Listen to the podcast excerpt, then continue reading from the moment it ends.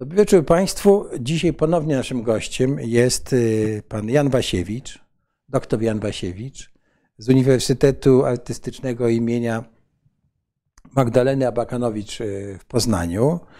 I proszę Państwa, pan doktor jest autorem dwóch bardzo ciekawych i właściwie czyta się jednym tchem, ale nie powiem, że łatwych no, książek, które trzeba się y, wgłębić.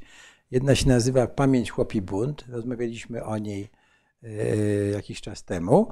No a dzisiaj będziemy mówili o drugiej książce. W drugiej części naszej rozmowy będziemy rozmawiali o drugiej książce Wóz Drzymałów pod szwedzkim zaborem.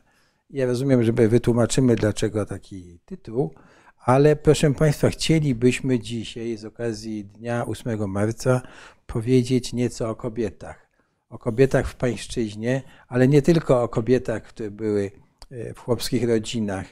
I tak jak to e, w książce pana doktora jest napisane, że przez wieki kobieta wiejska pozostawała w cieniu swojego męża, której jedynym przywilejem było rodzenie dzieci i ciężka praca na rzecz rodziny i gospodarstwa rolnego. Tak, to chyba jest Józefa to chyba Józefa Drzymałowa tak e, powiedziała, tak? Nie, nie, nie, nie, nie. nie? To, jest cytat e, e, bodajże jakiegoś socjologa wsi chyba. Dobrze, tak, socjolog, nie pamiętam. Ale, ale gdzieś mam, tak. mam, też cytat Józefy Drzymałowej, tak. to później. Mhm.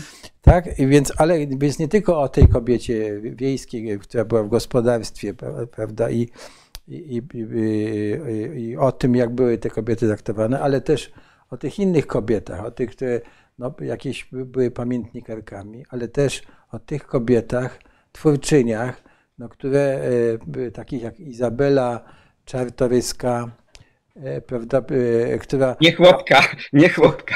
Nie chłopka, tak, no nie postać, no powiedzmy, no znakomita, no arystokratka, która no ostatnio przeczy, przeczytałem o, w jakimś stronie na Muzeum Historii Polskiej, czy jakiejś ważnej instytucji o niej, o wszystkim, o co ona robiła i ani słowa, ani słowa nawet o tym, prawda, o, tym, o tej jej działalności, prawda, o pisaniu tych, tych pierwszych.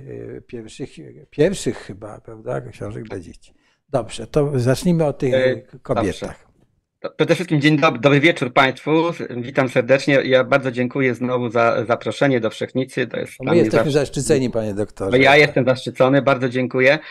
E, no i tak jakby wchodząc może w to pytanie, jakby o tą, o rolę kobiet, jakby w ogóle, prawda, o sytuację kobiet wiejskich przede wszystkim, no to tak, no to to pan też zauważył, prawda, znaczy najpierw może zauważmy coś takiego, że jakby kobiety wiejskie, takim powiedzmy też ogólnym, nie wiem, dyskursie, też historiografii, jakby, prawda, to one są tak jakby podwójnie wykluczone, znaczy po pierwsze to, że w ogóle, prawda, jakby do, do, do naszych czasów, jakby historię pisano generalnie takiej perspektywy męskiej, byśmy mogli tak powiedzieć, męskocentrycznej, tak się mogę, e, mogę wyrazić, to jeśli, prawda, zauważano kobiety, no to właśnie, prawda, kobiety, które należały jednak do tych wyższych warstw społeczeństwa, a kobieta wiejska była, że tak powiem, no, podwójnie wykluczona, byśmy mogli powiedzieć, jakby podwójnie niedostrzegana, takie podwójna nie, nie, podwójna jej nieobecność, można by powiedzieć, a z drugiej strony, no oczywiście, no właśnie, prawda, ona odgrywała no, niezmiernie istotną rolę, a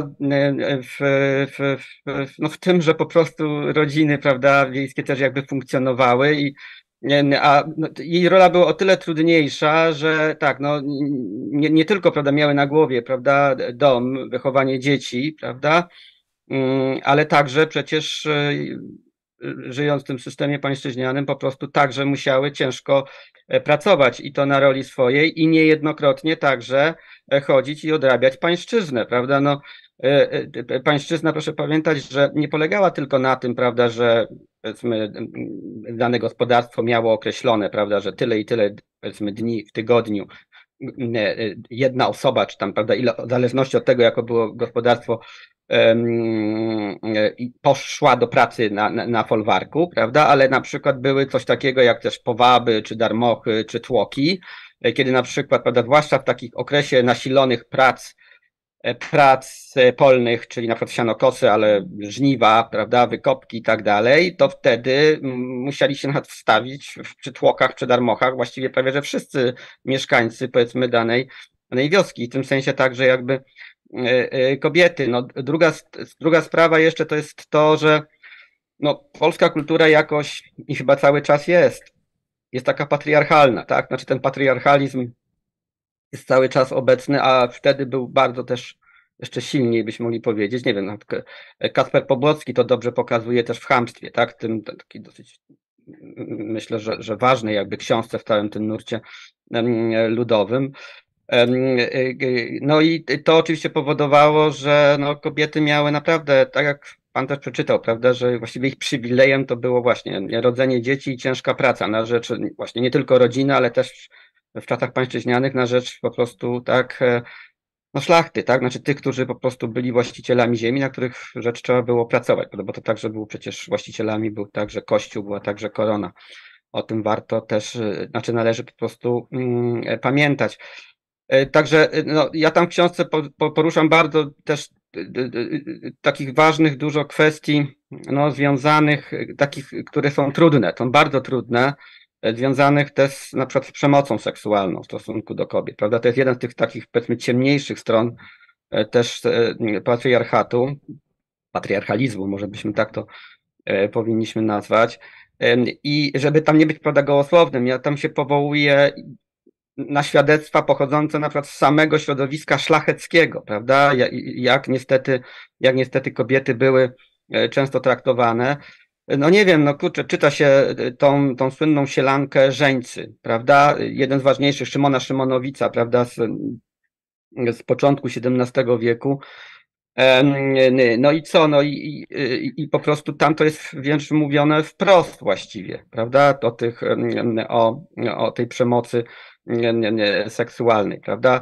Nie wiem, e, wspomnieć warto jeden z ważniejszych też utworów naszej, naszego romantyzmu, Zamek Kaniowski Seweryna Goszczyńskiego, prawda, uważany za bardzo ważne dzieło, jakby dotyczące buntu, buntu, buntu chłopskiego, buntu hajdamaków na, na Ukrainie w połowie XVIII wieku i tam jednym z powodów też, których Kozak Nebaba, prawda, wzywa jakby do, do buntu przeciw panom, E, to jest właśnie też ta przemoc seksualna. Tak? Można też, też wyśledzić rzadkie, bo rzadkie, ale też w samej literaturze ludowej, prawda? No, znany historyk Bogdan Baranowski no, e, no, omawia jakby tak też taki znaną, znaną, właściwie znaną prawie, że we wszystkich regionach kraju pieśń o, o pięknej młynarzównie Kasi, tak? I tam jak się przeczyta ten, mm, ten, tą balladę, tak, taką ludową, no to tam właściwie jest no, wręcz kawa na ławę, nie, nie, nie, nie prawda, powiedziano o tej przemocy seksualnej, prawda?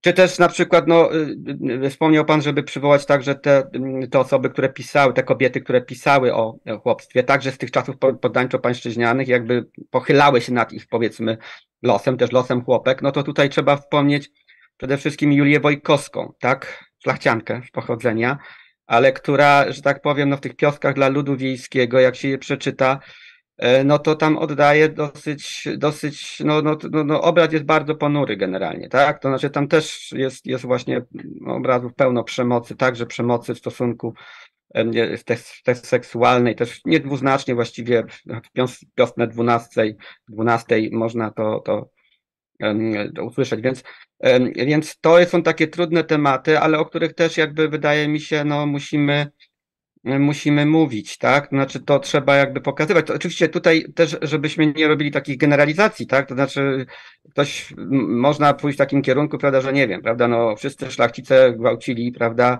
e, e, wiejskie kobiety. No tak to oczywiście nie, nie było, to, to, to jest jasne, no. Trudno jest ocenić oczywiście jakby skalę zjawiska, prawda, no bo, że tak powiem, nie mamy jakby, nie wiem, statystyk, tak, na ten, na, na ten temat. E, ale te świadectwa, właśnie na przykład te świadectwa literackie i to właśnie pochodzące zwłaszcza właśnie ze środowisk powiedzmy szlacheckich, aby pokazują tak, że ta skala no, chyba nie była mała jednak, e, niestety, prawda? No więc to, to, to chciałbym e, powiedzieć. A tutaj jeszcze wracając, bo, bo ten wątek jeszcze e, jakby chciałem mm, dopowiedzieć pewne rzeczy, e, jeśli chodzi o Izabelę Czartoryską właśnie, prawda, że właśnie jakby no, w tym powiedzmy, jak się czyta o niej, właśnie takim tym powiedzmy dominującym dyskursie na jakby jej poświęconym, właśnie to, że ona była autorką pierwszego właściwie, powiedzmy, podręcznika historii Polski, napisanego jakby, nie tylko dla dzieci, jak się przeczyta wstęp, teraz, teraz e, właśnie dzisiaj się w ogóle natknąłem, zapomniałem nazwiska, e, wyszła e, taka powieść właściwie, musiałbym gdzieś to odnaleźć. Mhm. W 2019 roku, ale dopiero dzisiaj wiem, że autorka nazywa się Zamojska, mhm. tak? Więc też tak znaczące nazwisko i ona jakby pisze, nie, nie, nie miałem tej książki w ręku, ale ona właśnie, że tak powiem, jakby no, możemy powiedzieć, że to jest, że to jest jakby powraca do tej książki właśnie Izabeli Czartoryskiej, tej Pielgrzym w Dobromilu, ale tam w tytule jest, że to jest książka dla dzieci. To nie była tylko książka, to była przede wszystkim książka jakby dla dla właśnie czytelnika wiejskiego. Tak, to też jakby to może oczywiście obrazować, prawda, że traktowało się właśnie chłopów jak takie dzieci, tak, generalnie, ale to była jakby pierwsza próba przybliżenia historii Polski właśnie bezpośrednio jakby chłopom. To jest 1819 rok, to jest jakby pierwsze wydanie tej, e, tej książki.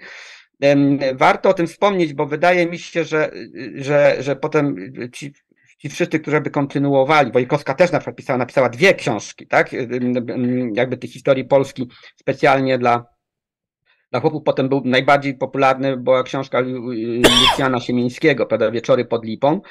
Wydaje mi się, że ci ludzie, przy oczywiście wszystkim, na, Wojkowska na przykład, znaczy Wojkowska, e, Czartoryska była oczywiście jakby zwolenniką tego solidaryzmu społecznego. Znaczy jakby, prawda, chodziło o to, żeby żeby oczywiście chłopów uświadomić jakby narodowo, wciągnąć ich do narodowej wspólnoty, ale oczywiście pod przywódcą jakby szlachty, prawda, jakby w ramach powiedzmy porządku społecznego, który będzie dla, dla szlachty po prostu jakby korzystny.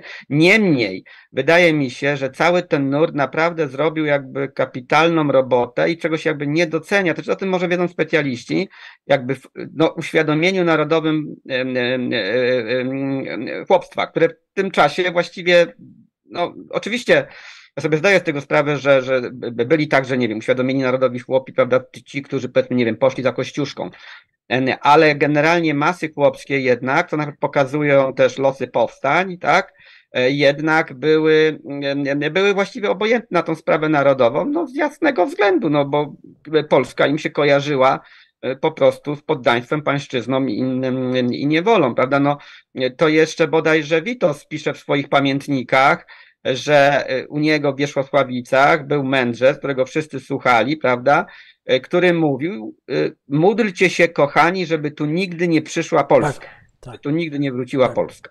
Ale prawda? wróćmy, do, wróćmy jeszcze do tych kobiet, bo rozumiem, że na przykład e, Mojkowska e, no była w, pe, w pewnym sensie, e, ta jej książka no była jak gdyby Y, nakładano na nią cenzurę, tak? ale, ale cenzura, oprócz tego, że była cenzura e, y, urzędników nie, niemieckich, tak. no to.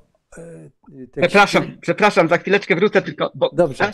pies szczeka, ktoś wchodzi, zaraz wrócę. Dobrze, dobrze.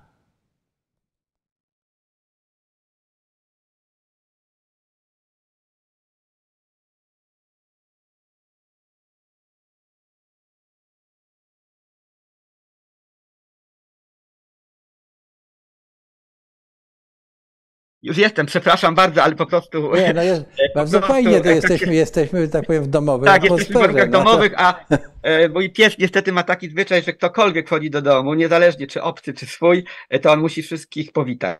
I tak się już uwarunkował. Przepraszam. Także możemy powrócić. No, ja chciałem, żeby Pan powiedział coś jeszcze o tym, jak, jak była traktowana, jak były traktowane lektury Majkowskiej i e, pod jakimi pretekstami, prawda, że że, no tak. że mówiono, że osoba niemoralna, w związku z tym chłop tak, nie powinien czytać kolejny, książek, tak, tak? Tak, tak, tak, tak. To jest właśnie kolejny jakby, kolejna ważna, ważna rzecz właśnie w tej, jakby w tym stosunku też jakby do kobiet, prawda?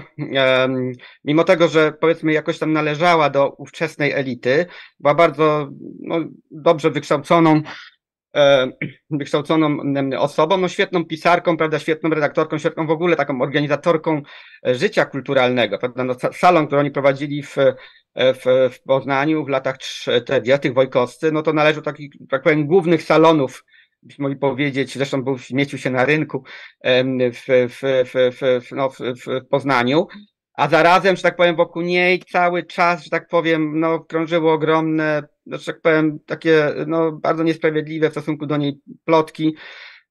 No, twierdzono, że ona w ogóle żyje z e, swoim mężem, jak się później okazało, no z tego co jakby co mówią źródła, że po nagłej śmierci męża, bo on niestety zmarł bodajże na atak serca.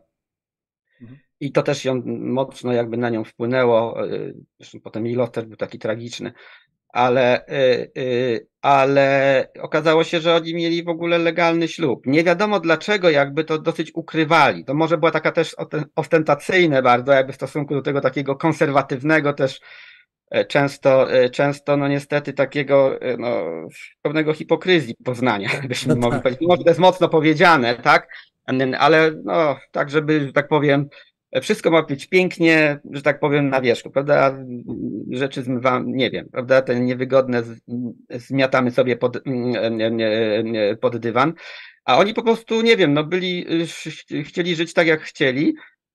Ale no właśnie, taki paradoks polega na tym, że jakby no ukrywali coś, co gdyby to upublicznili, tak, to pewnie skończyłyby się może te, te, te plotki.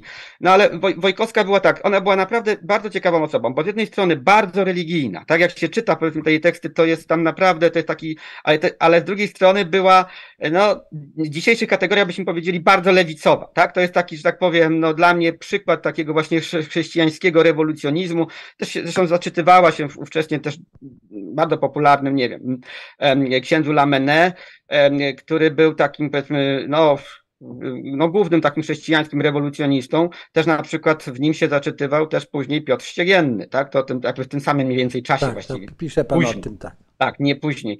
Także, mm, także to, to łączenie y, chrześcijaństwa, powiedzmy, z taką myślą lewicową, to dzisiaj na przykład często, nie wiem, prawda, jakoś wielu ludzi ma, nie wiem, opór wobec tego, a wydaje mi się, że że chrześcijaństwo naprawdę są tam nurty, które, e, które są bardzo nastawione, powiedzmy, prospołecznie, prorównościowo i przynajmniej Wojkowska to, to, to mocno pokazywała, no ale, że tak powiem, no miała cały czas na pięku niestety, prawda, i z, powiedzmy, z elitami poznańskimi i z klerem katolickim, e, no to też powodowało, że właściwie, prawda, jej książki no, wtedy też się zaczął taki ruch e, tworzenia takich czytelni ludowych, tak, e, właśnie, żeby prawda, włączyć chłopów, prawda, do tej narodowej wspólnoty.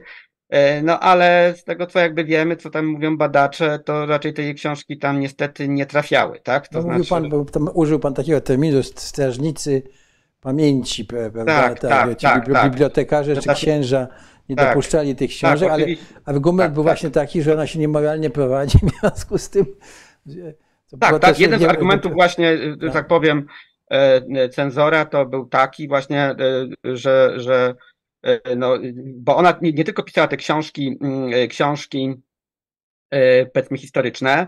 Ona także pisała bardzo, no, na przykład e, podręczniki do nauki czytania, elementarze, tak, dla, nie, nie, nie, dla dzieci. I to dla dziewcząt, dla chłopców. E, pisała także przecież też modlitewniki, tak? To też jest A, ciekawe, no tak? tak? Ciekawe. I te modlitewniki akurat, one, no, bo one, że tak powiem, no były po prostu dobre generalnie i, i one jakby tam nawet miały imprimatur, tak?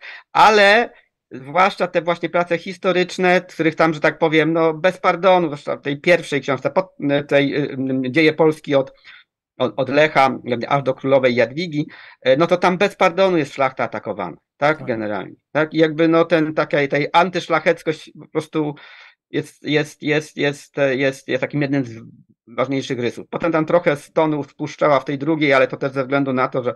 Czyli nie rozumiem, że ona mimo tego, że była szlachcianką, pochodzenia, tak. no, po prostu no, y, miała jak gdyby tak. zły stosunek do swojej warstwy społecznej. Dokładnie, to, coś no. trochę jak Piotr Kopotkin. Tak, tak, tak ale to muszę Albo powiedzieć, Bakunin, prawda? No, Też bardzo, bardzo, bardzo mi się podoba ta postawa, no bo w końcu, w końcu od, odwa, tak. odważna pani. Możemy mówić, że to jest tam, nie wiem, połowa XIX wieku, także to, ale mimo wszystko, no, prawda, jednak ta warstwa yy, tak, to, ciągle istniała. Ona, tak? Dlatego jest tak bardzo ciekawą postacią, bo ona pokazuje, że nie ma czegoś, jakby przełamuje coś, co można nazwać tak uczenie ładnie determinizmem klasowym, prawda, że jak mhm. już należy do prawda, jakiejś klasy, grupy, to generalnie, prawda, no, nie będę powiedzmy, nie wiem, wskazywał jej błędów, jakby jestem tak sformatowany, prawda, że już, że, że tak. no będę myślał jakby w ten sposób, jak jak powiedzmy w mojej grupie jakby się myśli. Ona to potrafiła jakby no przezwyciężyć, prawda? Jakby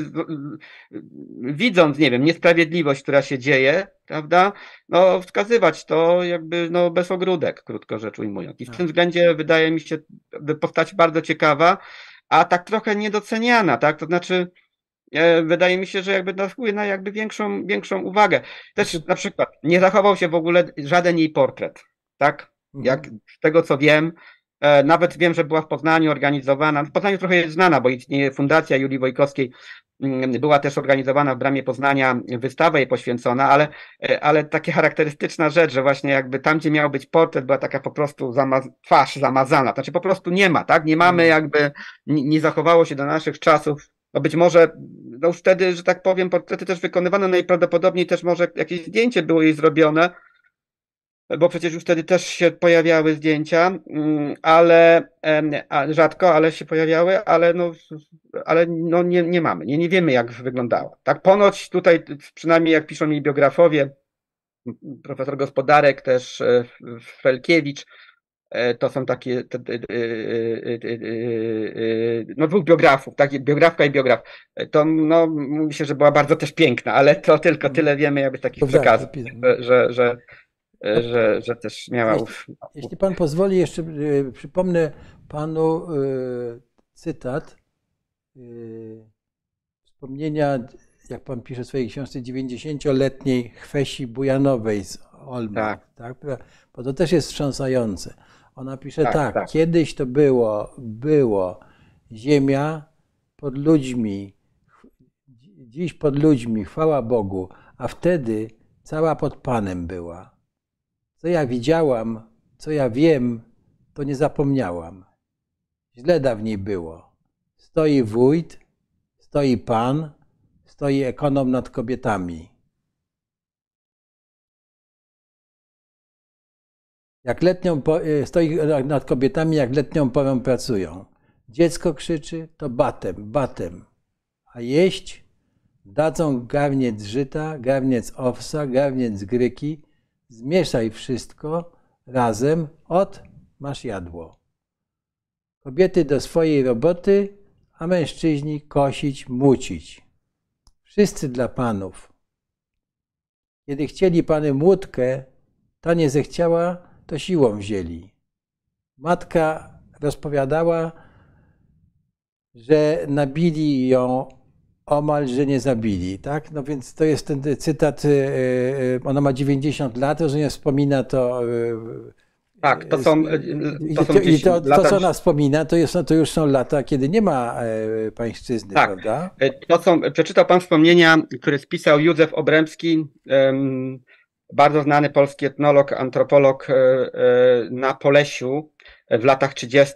To, to, to, to, Czyli to, Polesie jest, tak? Czyli to jest zabór tak, tak. Rosji Rosyjski. Tak, tak, to jest zabór, to jest zabór mm, rosyjski. To jest bardzo ciekawe, są te jego jakby e, mm, no, wspomnienia, jakby to jest tak, no, to się nazywa po prostu Polesie, to jest jakby po prostu jakby powiedzmy też notatki z jego badań, tak, e, właśnie jakby na Polesiu, którym badał. No i no tak, to, jest, to są tam, tam naprawdę tak wiele takich wstrząsających jakby mm, nie, nie, nie, opisów, e, no bo często nam się sprzedaje taki ten mit kresów, tak? Tak.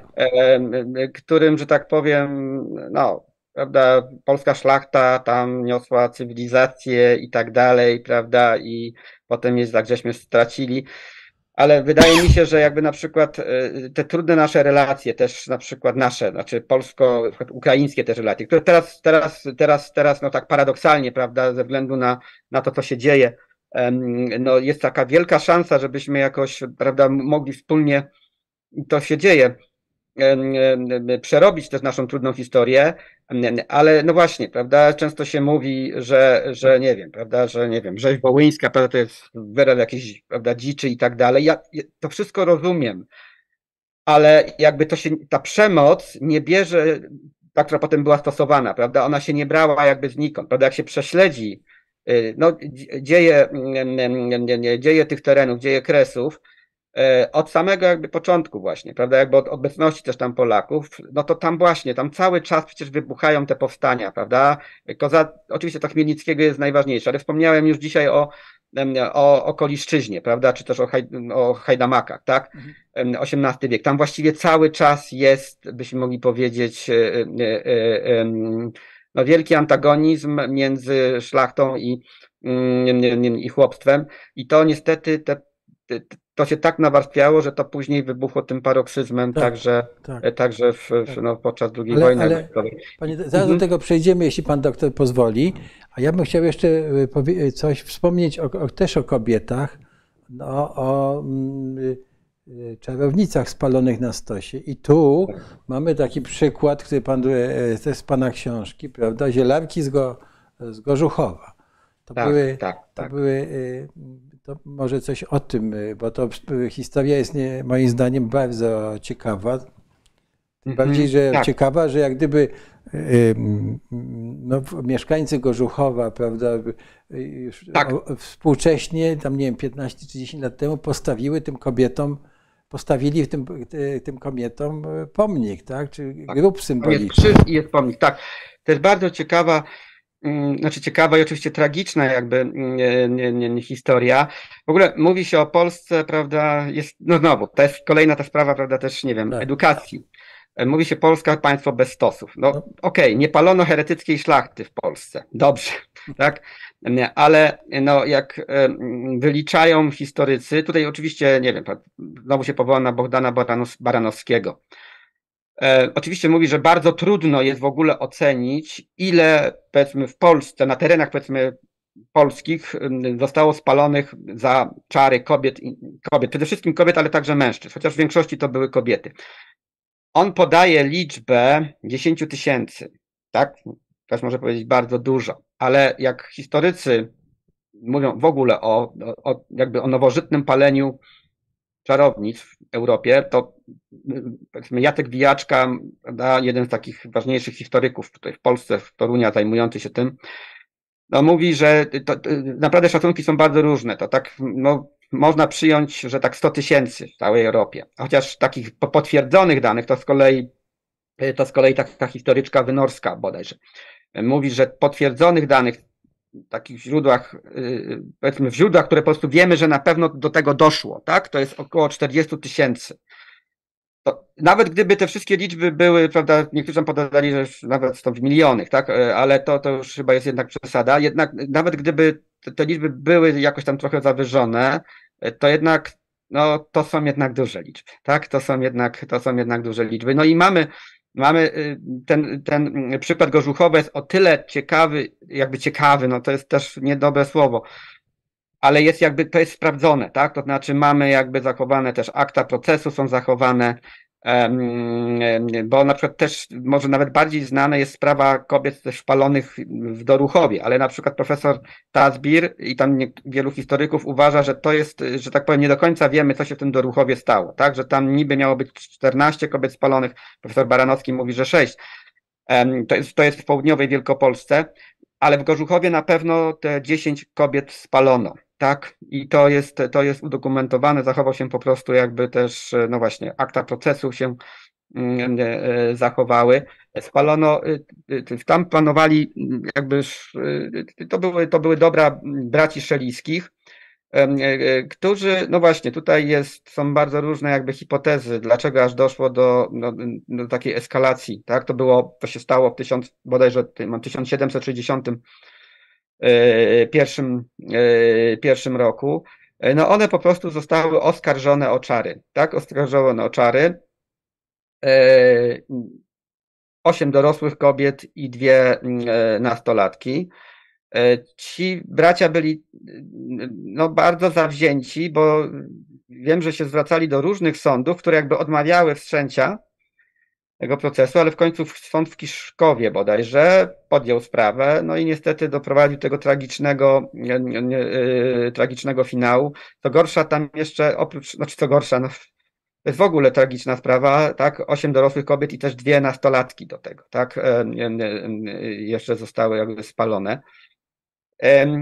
No i to są historie, o których też trzeba jakby pamiętać. Tutaj też warto, warto, warto pamiętać coś takiego, że tym, który protestował przeciwko, e, przeciwko spaleniu tych kobiet, to też ważne jest i to też trzeba powiedzieć, był, był miejscowy ksiądz, tak? Bodajże Dydyński on się nazywał, jeśli dobrze pamiętam.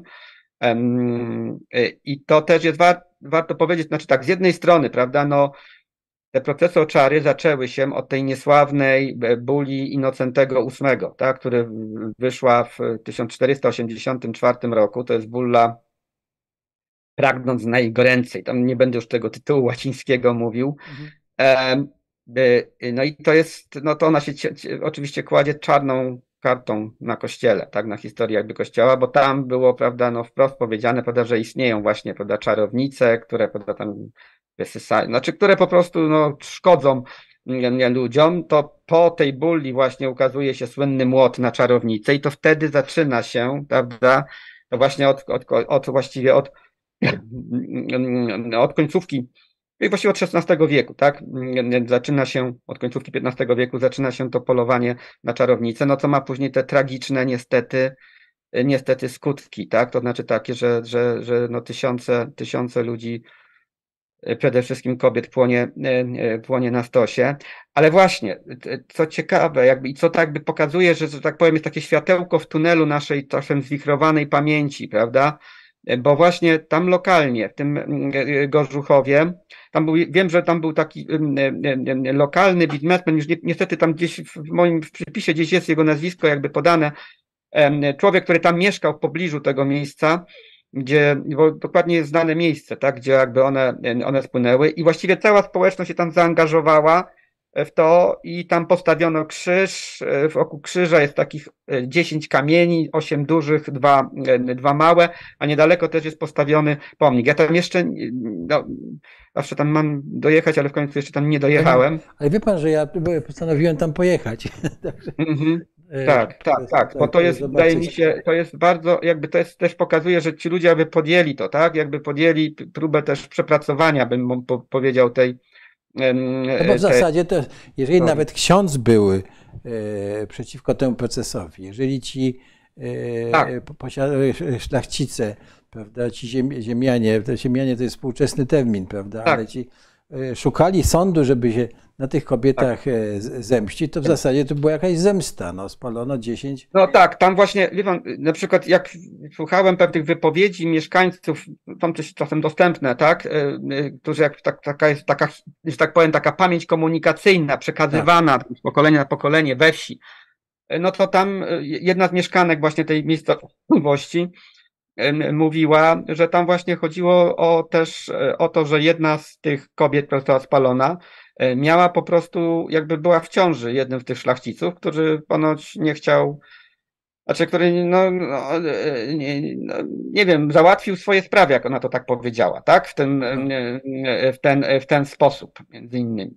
To znaczy, po, pozbył się świadectwa. Pozbył się, tak, tak, tak, tak, tak. Oczywiście to jest, to, to jest w tej chwili bardzo trudno jakby sprawdzić, Rozumiem, tak? tak ale, no w kontekście, w kontekście tego, o czym mówimy tutaj, prawda, o tych nadużyciach, y, no to jednak to jest niewykluczone. Tak, no w każdym bądź razie wiemy, y, że, y, że, że te kobiety spłonęły, prawda? Też warto, też o tym trzeba pamiętać, to też z kolei po, to biorę teraz od profesora Tazbira, Janusza Tazbira, no bardzo znany polski historyk, tak? tak. I też warto pamiętać, że często też te procesy, jakby to, jak, jak dochodziło do spalenia, że bardzo często w ogóle to się nawet odbywało czasem bez sądu, tak?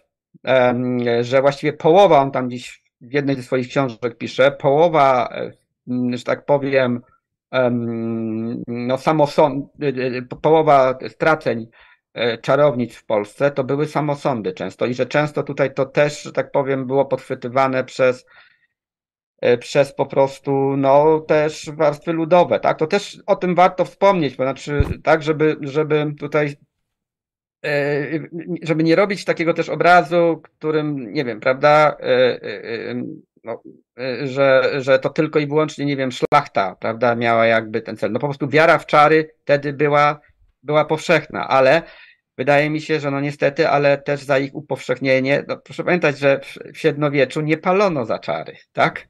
Zaczęto palić w czasach nowożytnych, tak? To jest pewien paradoks, niestety, tak? I w jakiś sensie jednak tutaj no, Kościół też za to ponosi pewną odpowiedzialność, chociaż później, prawda, no, ten, ten przykład tego proboszcza, proboszcza jest, jest, jest no, no, bardzo budujący. Znaczy on jakby był tam do końca, próbował się temu jakby przeciwstawić, a jednak no, to nie dało jednak skutków. Nie? No jeszcze pamiętam taki opis y, z pana książki, prawda, że y, y, jak to ekonom, kobiety pracowały, on przechodził, to każdy tam szturchnął, prawda, tam, nie wiem, kopnął i tak dalej, i tak dalej. To, też, to też wstrząsający, wstrząsający opis.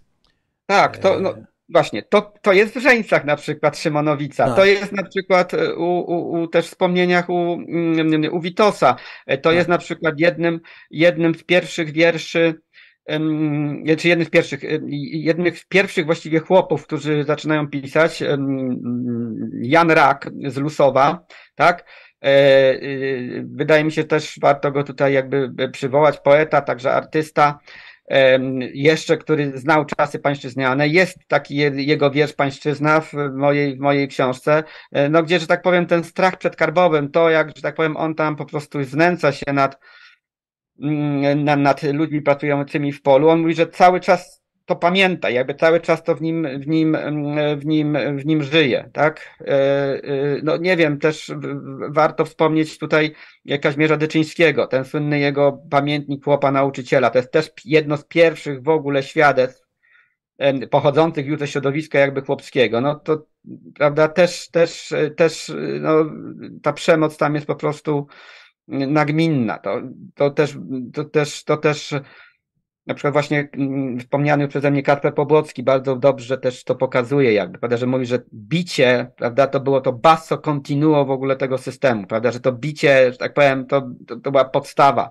Znaczy podstawa w sensie, no, no, no, było czymś tak powszechnym, że no i jakoś i, i, i, to jeszcze to jest właśnie ważne, bo, bo o tym też może nie, nie jakby nie wspomniałem i to, to jest w takich trudnych kwestiach, ale ta przemoc potem się oczywiście przenosiła e, także, nie wiem, do wewnątrz rodzin chłopskich, tak? O tym też warto jakby wspomnieć. O tym, nie wiem, Witos też na przykład o tym dużo pisze, prawda? Jak też kobiety niestety dostarczały, jakby do, doświadczały przemocy od swoich mężów, niestety, tak? Mm, jak dzieci też były bite, prawda? Nie wiem, na przykład, jak się czyta y, tę taką znaną pracę Jana Świątka o zwyczajach i obyczajach i, i, i, i, zwyczajach i obyczajach bodajże y, dokładnie tu nie pamiętam, ale ludu nadrabskiego i tam są takie świadectwa, prawda, jak on rozmawiał, to, on, to, jest, to jest końcówka bodajże XIX wieku, Y, no po prostu jeździł, tak, w tym, tym rejonie Małopolski, prawda, nad Rabą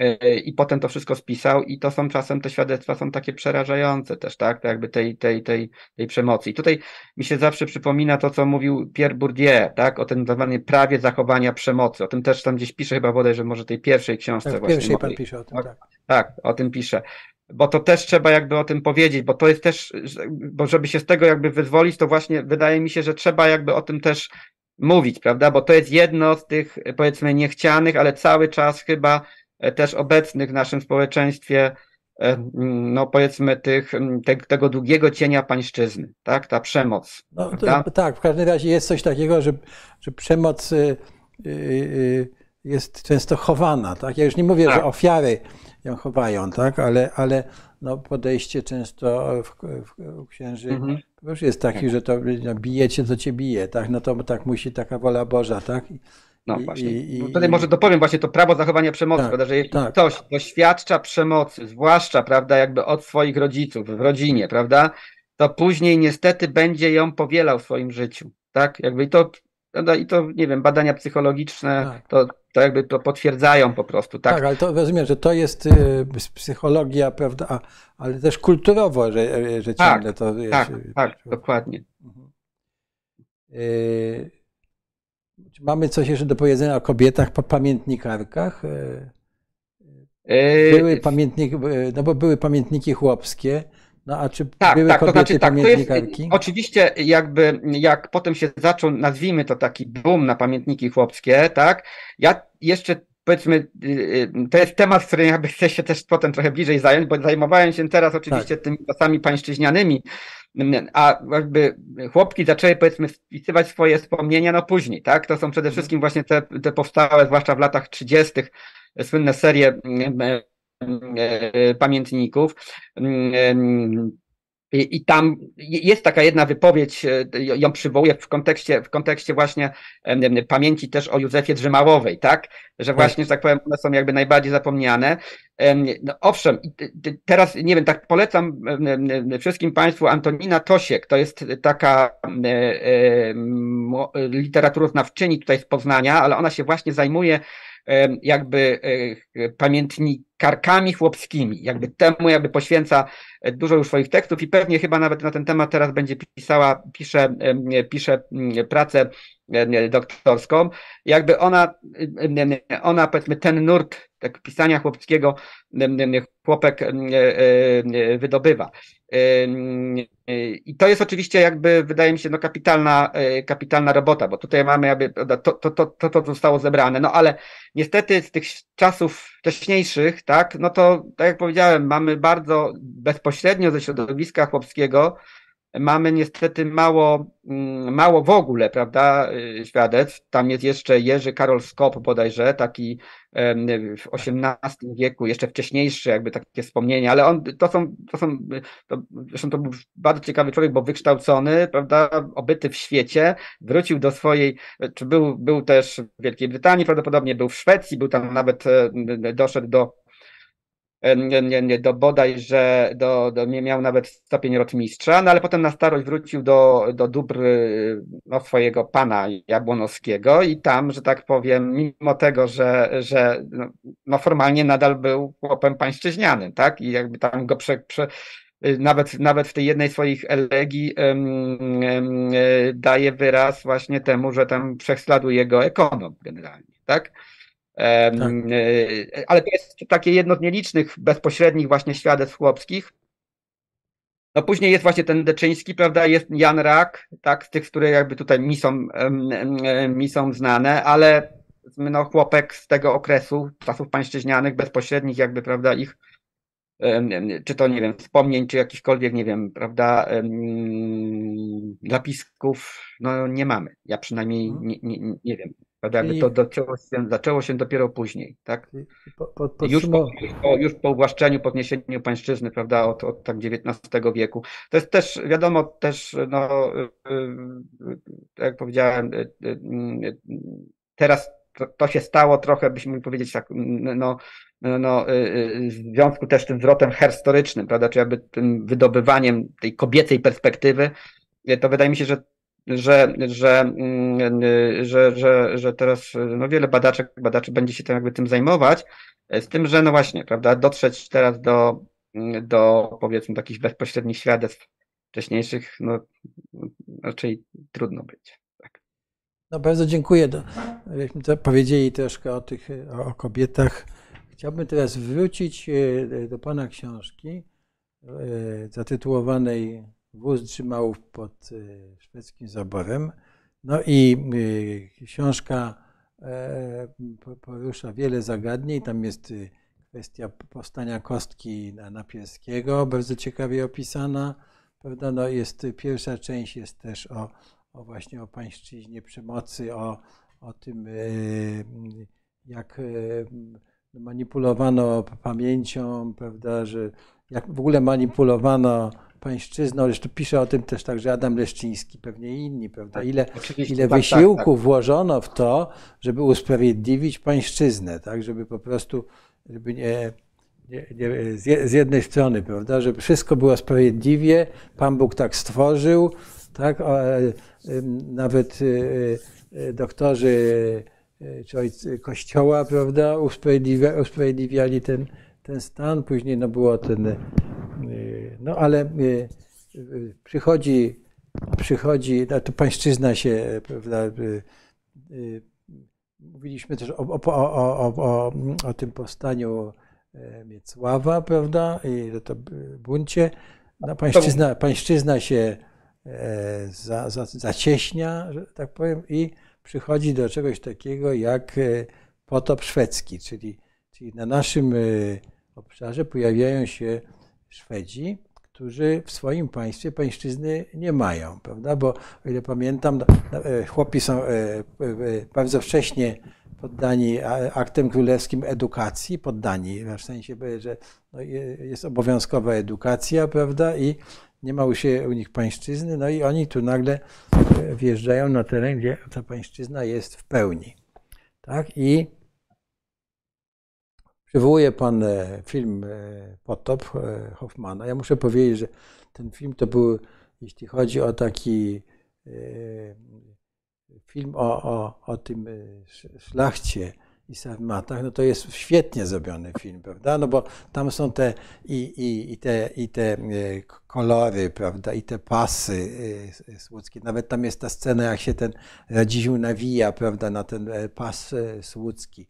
Czyli pod tym względem wspaniale z, zrobiony film, który, który jak gdyby pokazuje na tą, tę stronę, z jednej strony Kmicica i tą całą warstwę walki z potopem szwedzkim, no i pokazuje tą, tą całą warstwę e, e, szlachecką. No ale e, oni wjeżdżają ci Szwedzi i tutaj dochodzimy do takiego momentu, gdzie pan opisuje Krzysztofa Opalińskiego, prawda, i, i, i i e, te poddanie się szlachty i pod Sandomierzem, prawda, i pod Ujściem. Tak? I, tak, tak. I, tak, i e, e, to jest trochę, no, w, w, filmie w Potopie to jest, e, scena pod Ujściem jest chyba, ile pamiętam, że, że wychodzi Opaliński i mówi, że tam, prawda.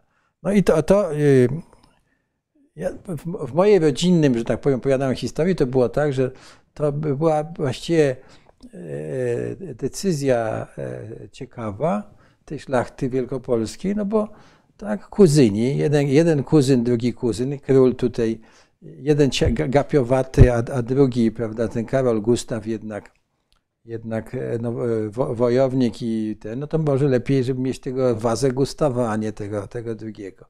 Tak, ale nie o tym chcę mówić, tylko chcę mówić właśnie troszkę o tym Krzysztofie Opalińskim, który był chyba jednym z takich e, e, e, no, magnatów, którzy dostrzegali ten problem pańszczyzny.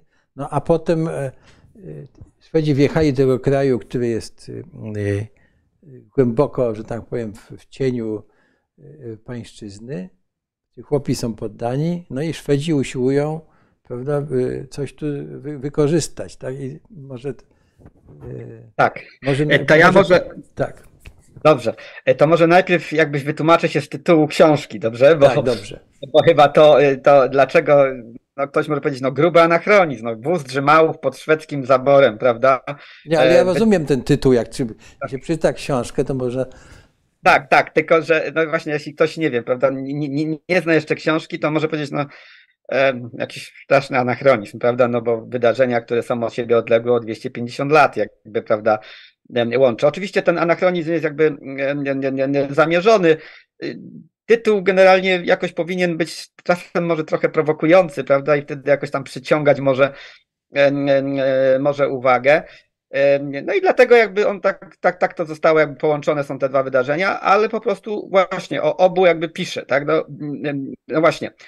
Potop szwedzki jest generalnie, jakby jeśli, nie wiem, mówimy o polskiej pamięci, tak? Powiedzmy takiej dominującej polskiej pamięci, właściwie każdy z nas. No ja do momentu, aż się, nie wiem, trochę bliżej nie, nie, nie zająłem y, tą kwestią, no to też myślałem, straszna hekatomba, prawda? Jak się mówi o tym, jakie wielkie klęski spadły na Polskę, to między innymi przede wszystkim się wymienia, prawda, potop szwedzki, prawda, i to, to tutaj Szwedzi nie narobili w ciągu tych, zwłaszcza tych pięciu lat, prawda, podczas tej drugiej wojny e, północnej, prawda, tam te, tego 1655 do 60, tak? E, I, znaczy, nie podważając jakby powiedzmy y, takiego rdzenia tej opowieści, to znaczy takiej, że Szwedzi, zwłaszcza jak już wiedzieli, że generalnie nic im tutaj nie wyjdzie w Rzeczypospolitej, to faktycznie zaczęli łupić, tak? Jakby też zresztą szybko też nałożyli dosyć duże jakby podatki, na, na, na szlachtę ale wydaje mi się, że mm, y, y, wiele tych opowieści to jest właśnie przede wszystkim jakby, znaczy te, ten, te, te, to, to spojrzenie na potop jest przede wszystkim takie, e, powiedzmy, jest, jest, jest z punktu widzenia i szlachty, i kleru przede wszystkim, tak? Gdyby spojrzeć na te wydarzenia z perspektywy chłopskiej i także właśnie spojrzeć z perspektywy takiej, jak Szwedzi, jak, jak w Szwecji żyli chłopi, jak funkcjonowali, jak tam, tam mieli, prawda, że tak powiem, no, miejsce w, w, tym, w tym społeczeństwie, e, to, że tak powiem, obraz staje się bardzo niejednoznaczny. To znaczy, w Szwecji, po prostu, tak jak pan powiedział, tak, w Szwecji nie było żadnej pańszczyzny. Wszyscy właściwie chłopi byli wolni, mogli być poddanymi jakby korony i mogli być poddanymi oczywiście także, znaczy poddanymi, poddanymi nie w takim sensie jak u nas poddaństwo, jako po prostu poddaństwo osobiste, tylko poddanymi króla, ale zawsze byli, os, zawsze byli osobiście wolni. Nie było żadnego, że tak powiem, prawda, nie wiem, Polsce poddaństwo między innymi polegało na tym, że chłop bez zgody pana na przykład nie mógł w ogóle opuścić prawda, swojej ziemi. Musiał na to uzyskać zgodę. Musiał uzyskać zgodę na małżeństwo, prawda, i wiele innych, wiele innych aspektów, na którym polegało poddaństwo. To więcej, nie tylko, że Szwedzi byli, w Szwecji chłopi byli osobiście mm, wolni, dodatkowo nie, nie, nie, nie, nie, nie było pańszczyzny, płacili po prostu czynsze, i, I co więcej, mieli jakby swoją izbę parlamentu, tak? Mieli swój samorząd, mieli izbę parlamentu. Normalnie, że tak powiem, jeśli chodzi o powiedzmy sądownictwo, byli traktowani jak wszyscy inni obywatele. No wiadomo, oczywiście, że ktoś, to jest jasne, że istniały też elity, istniała arystokracja i tak dalej, i tam cały czas, że tak powiem, także napięcia były. Co ciekawe na przykład, e, w przededniu w ogóle najazdu na Polskę, chłopi w parlamencie podnieśli kwestię, że właściwie nie za bardzo byli chętni na tą wojnę, też z tego względu, że się obawiali, że jeśli Szwecja podbije Polskę, to może być, że tak powiem, ja tam robię taki scenariusz pozytywny, to znaczy, że wprowadzi się szwedzkie porządki do Polski, tak? Ale chłopi szwedzcy się obawiali, że prowadzi się u nas tak zwany, oni to nazwali, to się nazywał inflancki obyczaj, tak? Czyli po prostu pańszczyznę, pańszczyznę i poddaństwo i że będzie w drugą stronę, tak, że, że tak powiem szwedzka arystokracja, szlachta uzna, że o, to może są dobre porządki, które wprowadzimy u siebie, tak, to znaczy po prostu wprowadzimy poddaństwo i pańszczyznę. Chociaż, chociaż ja myślę, z tego przynajmniej jak się sami Szwedzi tutaj zachowywali, raczej nie poszłoby w tą stronę i a, a oczywiście to jest, tworzę pewną oczywiście historię konfaktyczną, prawda? Konfaktyczną, to znaczy po prostu sobie gdybam i historycy generalnie w większości nie bardzo lubią, prawda, tą tak zwaną historię alternatywną, tak zwane gdybanie, chociaż coraz więcej, byśmy mogli powiedzieć, ona zaczyna, jakby ma, ma już pewne ugruntowanie, także zwłaszcza w historiografii anglosaskiej to jednak wydaje mi się, że warto to, e, to robić, tak? To jakby pokazywać, jaki byłby możliwy scenariusz tego, co by się stało w Polsce, gdyby, powiedzmy, że Szwedzi, ja, ja sobie taką po prostu zrobiłem gdybanie, prawda? Gdyby oni zostali u nas te, przez te 123 lata. Tyle dokładnie trwały zabory, jak wiemy, prawda? Um, no i i gdyby faktycznie na przykład te obietnice, które składali Szwedzi, bo przecież są uniwersały i Karola Gustawa i komendanta Krakowa mm, Pawła Wirca, y, których, no, których obiecali w ogóle, jeśli chłopi się przy, przyłączą do, do Szwedów, będą wydawać, prawda, tych zdrajców, prawda, tych, którzy jakby się już znowu opowiedzieli po Janie, za Janem mm, Kaźmierzem, no to wniosą pańszczyznę, prawda?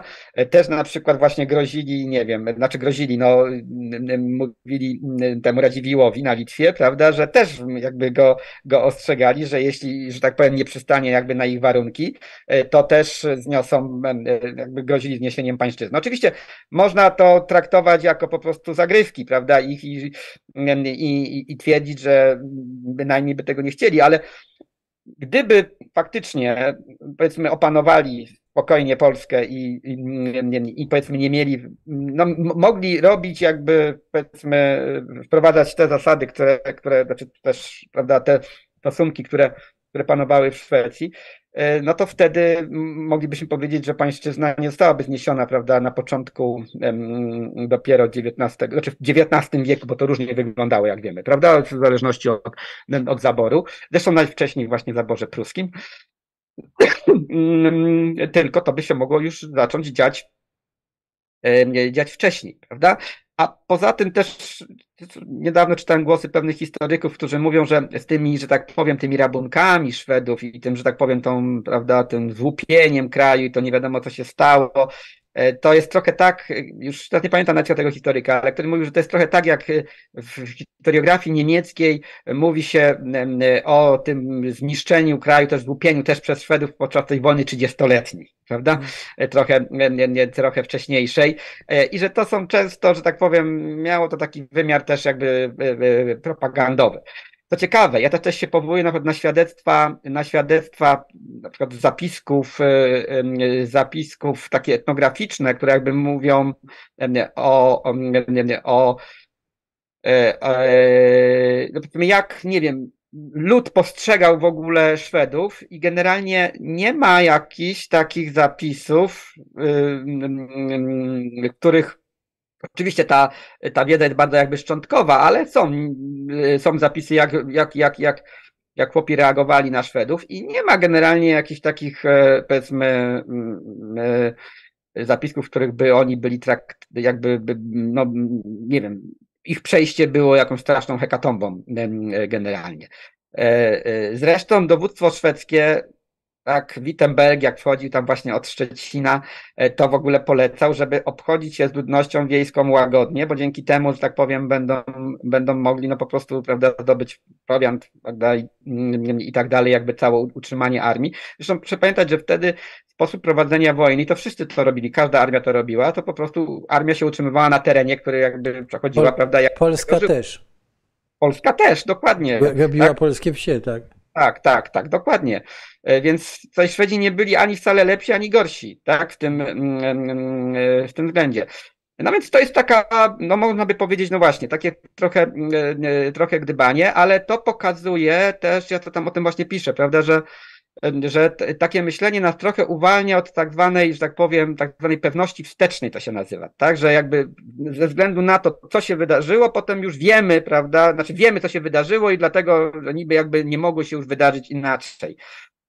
A, a, a ta historia konfaktyczna mówi, że świat, że tak powiem, że czasem, że, że to, że, że nie wiem, no, czy, ja nie wierzę w jakiś taki determinizm historyczny, tak, że musi się coś jakby wydarzyć, mhm. prawda, że mogłoby to pójść mogłoby to pójść po prostu w inną jakby, w inną stronę i to jakby jest pewną taką nadzieją na przyszłość, tak? To znaczy, że nie jesteśmy, że tak powiem, niewolnikami, czy też nie wiem, prawda? To, to co jakby, to co się wydarza, musi się wydarzyć, prawda? Że nie, nie ma innych opcji przy takich jakby warunkach, że jakby, krótko mówiąc, tak jak tam gdzieś chyba w tej mojej książce piszę, inny świat jest możliwy, tak? Jakby lepszy świat w tym tak. sensie, tak. prawda? No, nie stało się to. Wiem, że to jest trochę bardzo prowokacyjne i wiem, że pewnie, prawda, no tak, ale, ale to jest o tyle, o, o tyle ciekawe, o tyle ciekawe, że przecież te uniwersały, prawda, Karola X, mówiące o zniesieniu pańszczyzny, prawda, czy, czy Wirca o zniesieniu pańszczyzny tak. też, tak, że y, one do chłopów nie dotarły w ogóle. Prawdopodobnie, prawda? Bo przecież chłopi nie umieli. To była jakaś pomyłka tych, tych zarządzania tą informacją, bo Szwedzi pewnie myśleli, że polscy chłopi, tak jak Szwedcy, to umieją czytać, no, prawda? A tymczasem tu e, przecież nie, nie, nie, uczono chłopów czytać, bo po co im to, tak? No szlachta mówiła, że nawet to było nie, niewskazane, prawda? Tak, tak, tak mi tak, tak przypomina trochę, prawda, e, Y, jak pamiętam, ja swój, przy, przy, swoim wiejskim domem zacząłem sprzątać, tak, bo tam jak ktoś burzył butelkę, to, to a, a sąsiad y, do mnie mówi, panie Piotrze, no po co pan sprząta? No, przecież tu nie trzeba sprzątać, bo przyjdą te odrobki i posprzątają, tak? więc, więc już y, tak troszkę, prawda, że to jest zadanie, prawda, że dobrzy ludzie nie, znaczy nie muszą mieć czytać, prawda, no po co im to. Ale i, dru i drugi wątek jest niezwykle ciekawy, że przecież ten pomysły szwedzkie tak po, po, po, powtórzył e, Aleksander II, prawda? W czasie No tak, no tak. No, jemu się udało. Tak? A najpierw to powtórzyli oczywiście Prusacy też, tak? No, Prusacy też. tak, I... tak, oczywiście, o tym warto jakby wspomnieć, bo, y, no bo My, my, my, patrzymy oczywiście znowu, prawda, to tak samo jak na ten potop szwedzki. Patrzymy na zabory jako straszną, prawda, tragedię, prawda, państwa polskiego i całego e, e, narodu polskiego, po pierwsze, tak jak już tam gdzieś to kiedyś też chyba o tym mówiliśmy, prawda, chłopi generalnie nie czuli się jakby częścią tego narodu, prawda, z tego właśnie względu, prawda, no, że szlachta w ogóle siebie, prawda, uważała za naród, takim, oczywiście czuli się jakby, no, byli częścią tego społeczeństwa, ale, prawda, nie mieli żadnych praw e, politycznych, no i byli po prostu, żyli, prawda, e, no, w, w warunkach, które E, no, musimy, musimy określić jako bardzo ciężkie, tak? I teraz przychodzą, prawda, zaborcy, dokonują szeregu reform, tak? Prusacy zaczynają to pierwsi. Jest taka charakterystyczna wypowiedź, ja ją zawsze jakby, przy, znaczy ona też wpada właśnie w mojej książce i warto ją w ogóle przytoczyć, um, von Szyna.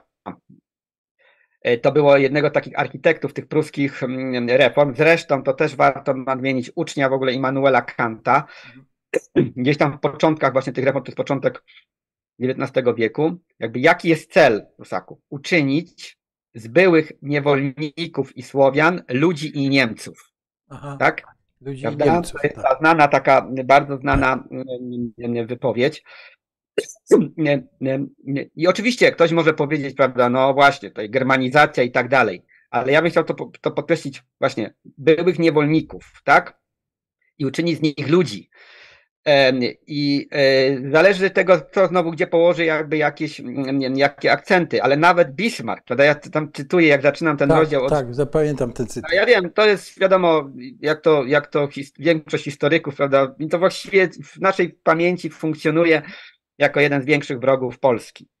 Tak? To je, mm, wykorzenić, prawda, Polaków i tak dalej, ale przecież cytuję tą jego mowę w Landtagu, prawda, tym parlamencie y, pruskim jeszcze przez, to jest bodajże 1867 rok, y, czyli jeszcze przed, krótko przed zjednoczeniem Niemiec, jeszcze nie jest premierem, prawda, cesarstwa, tak, zjednoczonych już Niemiec, jest, ale jest premierem Prus.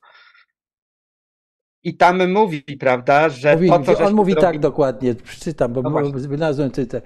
Germanizacja czyni zadowalające postępy Mówiąc to, nie mamy na myśli szerzenia niemieckiego języka, ale szerzenie niemieckiej moralności i niemieckiej kultury, wprowadzanie uczciwości i sprawiedliwości, polepszenie sytuacji chłopów, dobrobyt miast. Z pogardzanego, okrutnie wykorzystywanego wasala jakiegoś szlacheckiego tyrana, chłop zmienił się w wolnego człowieka, właściciela właściciela ziemi, którą uprawia. Tak, tak to mówi Bismarck. Tak? O, o tym. Tak. O to, o to chodziło panu? Tak, tak, dokładnie o te właśnie słowa chodziło. Oczywiście ktoś może to zbyć, prawda? No, no. czysta propaganda, prawda? Y, czysta propaganda na użytek, że tak powiem, prawda? No właśnie, bezwzględnej polityki, prawda? Mm, wynarabiania Polaków, prawda? I tak dalej. E, ja nie przeczę, że Bismarck, że tak powiem, mm, i potem jego kontynuatorzy, tak, e, że, że nie wiem, prawda, że, mm, że, że ta polityka nie była taka prowadzona, ale no to czy, przynajmniej te reformy, które się dokonały jakby wcześniej, tak, no jednak ja wiem, że one też nie dotyczyły oczywiście wszystkich chłopów, to też o tym warto pamiętać, prawda, że jakby uwłaszczenie, zwłaszcza w Prusach, e, no było korzystne przede wszystkim dla tych bogatszej warstwy, tak, i że, ale stopniowo, no, stopniowo zdaje tak, się to. Ale, ale wydaje mi się naprawdę nadal, no, trzeba po prostu oddać pewną sprawiedliwość, tak? To znaczy no. temu, że, że jednak te reformy zostały jakby przeprowadzone i jakby chłopi uzyskali jakby podmiotowość, prawda? I to, to jest pewien paradoks, bo gdyby, nie wiem, gdyby polityka państwa pruskiego, a potem państw zjednoczonego już Zjednoczonych Niemiec, cesarstwa, była prowadzona w tym duchu, jakim chciał von Schön, prawda, nie wiem, Hardenberg, Zumstein, prawda, ci jakby, ci, ci reformatorzy z początku z początku XIX wieku, tak jakby oni, prawda, byli mózgami całej tej operacji, najpierw Pierwsze to jest zniesienie poddaństwa 1807, 1811 to jest rozpoczęcie procesów uwłaszczeniowych. Zresztą w Wielkopolsce zaczęły się one dopiero w 1823 na skutek dlaczego? Dlatego, że ziemiaństwo bardzo mocno przeciwko temu protestowało. Tak? O tym też tam e, w książce nie pisze. I to sami Polacy zauważali, prawda, jak ziemiaństwo się zachowało, że tak powiem, no skandalicznie, tak? Jakby powiedzmy elity, tak? Tak, ale tutaj jak mówimy o tym zaborze pruskim, prawda, i o pierwszych latach,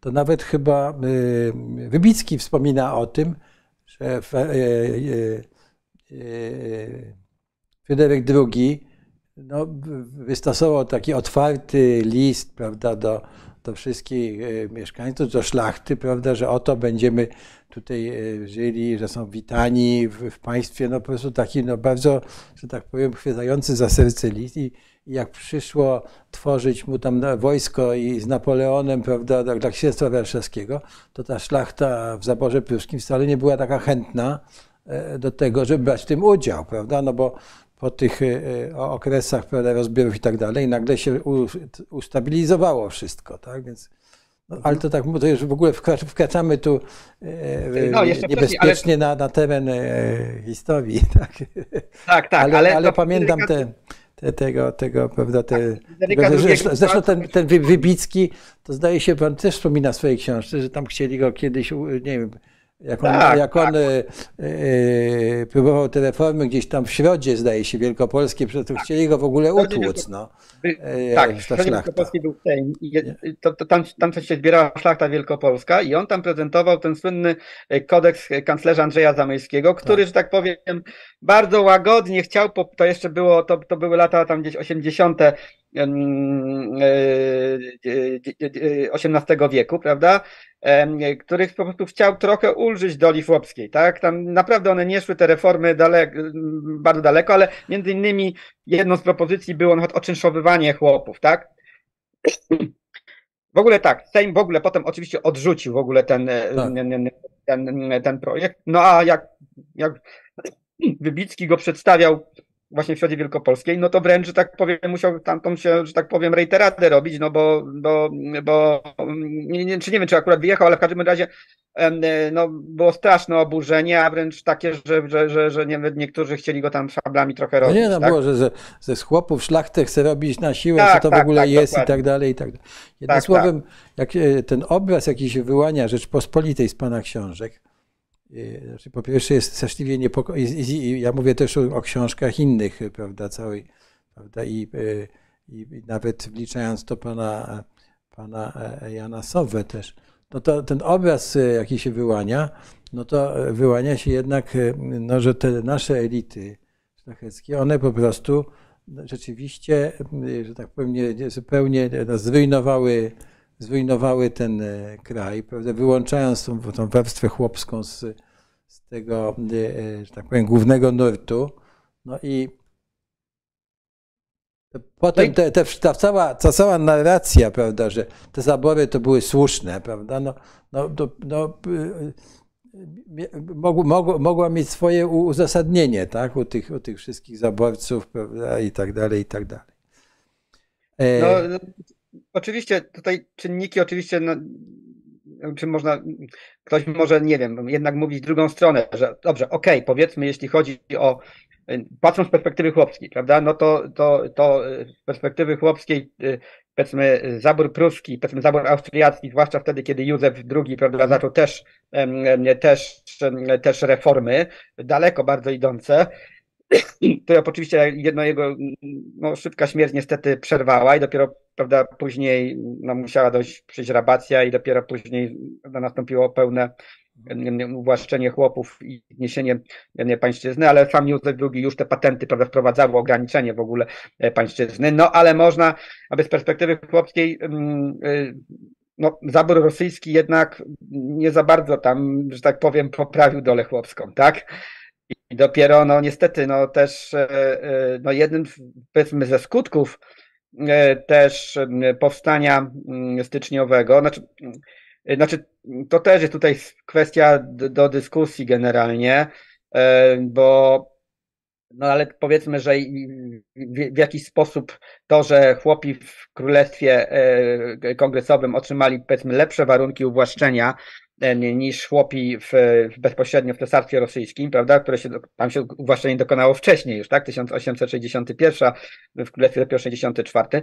E, no ale znaczy chciałem tylko po prostu powiedzieć tyle, że, że owszem, to znaczy, nie wiem, państwo pruskie jakby to zawsze twierdziło, tak, że, znaczy zawsze twierdziło, no uważano, że właśnie jednym z przyczyn e, powiedzmy też upadku Polski, czy też tego, że właśnie to państwo no, powinno zniknąć, to była właśnie też ta anachroniczna struktura rolna, prawda, i to, jak, jak, jak chłopi tam byli e, e, traktowani. No, wspomniany Fryderyk II, prawda, no on on także już jakby za jego czasów dokonały się jakby były pierwsze próby właśnie mm, reform.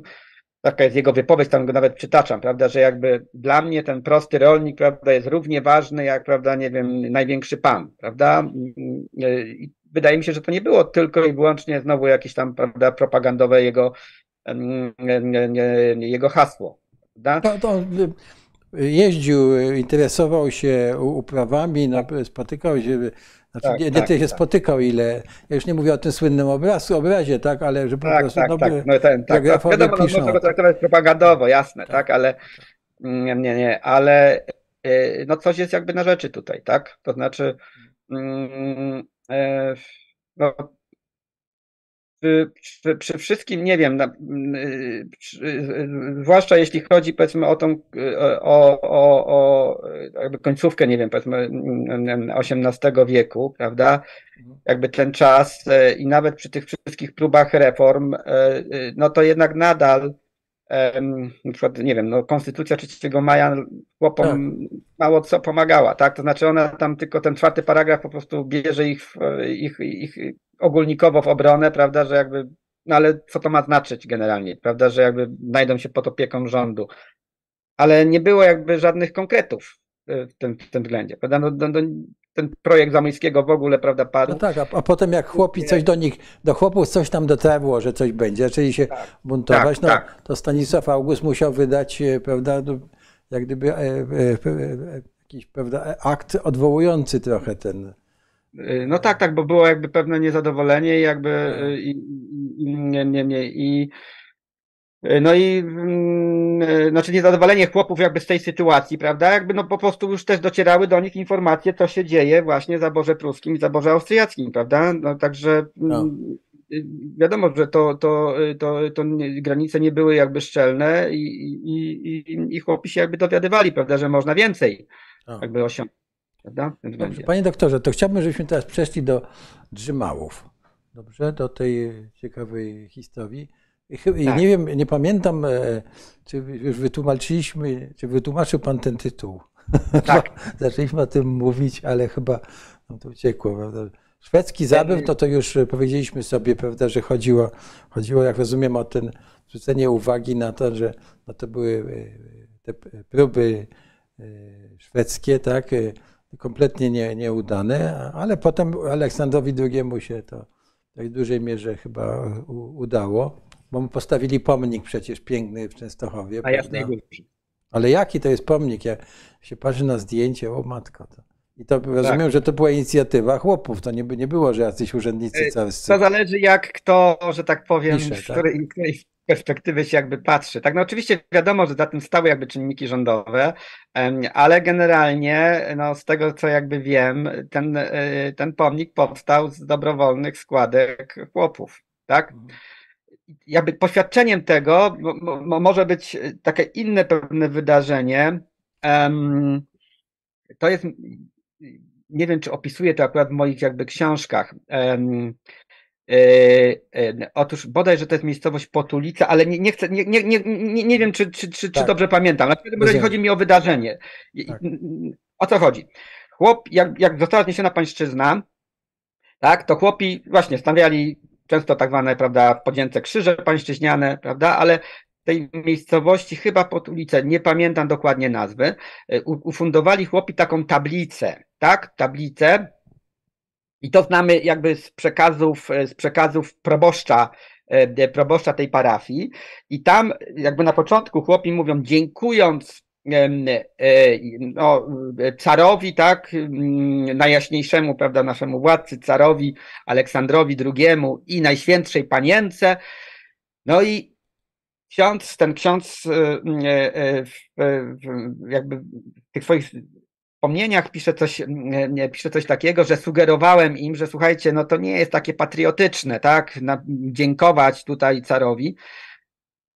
I, a, a ci okoliczni chłopi, tak, mówili tak, albo tak, albo w ogóle. Tak, jakby nie chcieli się w ogóle jakby zgodzić na to, tak. żeby ten, ten napis, żeby tam nie pojawiło się to podziękowanie dla cara. Tak. tak? Upierali się przy tym, że ma być to podziękowanie dla cara. I to jest jakby dla mnie, to, to, to świadectwo tego księdza, jakby jest dla mnie potwierdzeniem tego, że chłopi faktycznie dawali nie, prawda, nie wiem, pod przymusem, tylko dawali dobrowolnie składki na ten pomnik cara w, e, na Jasnej Górze. Tak?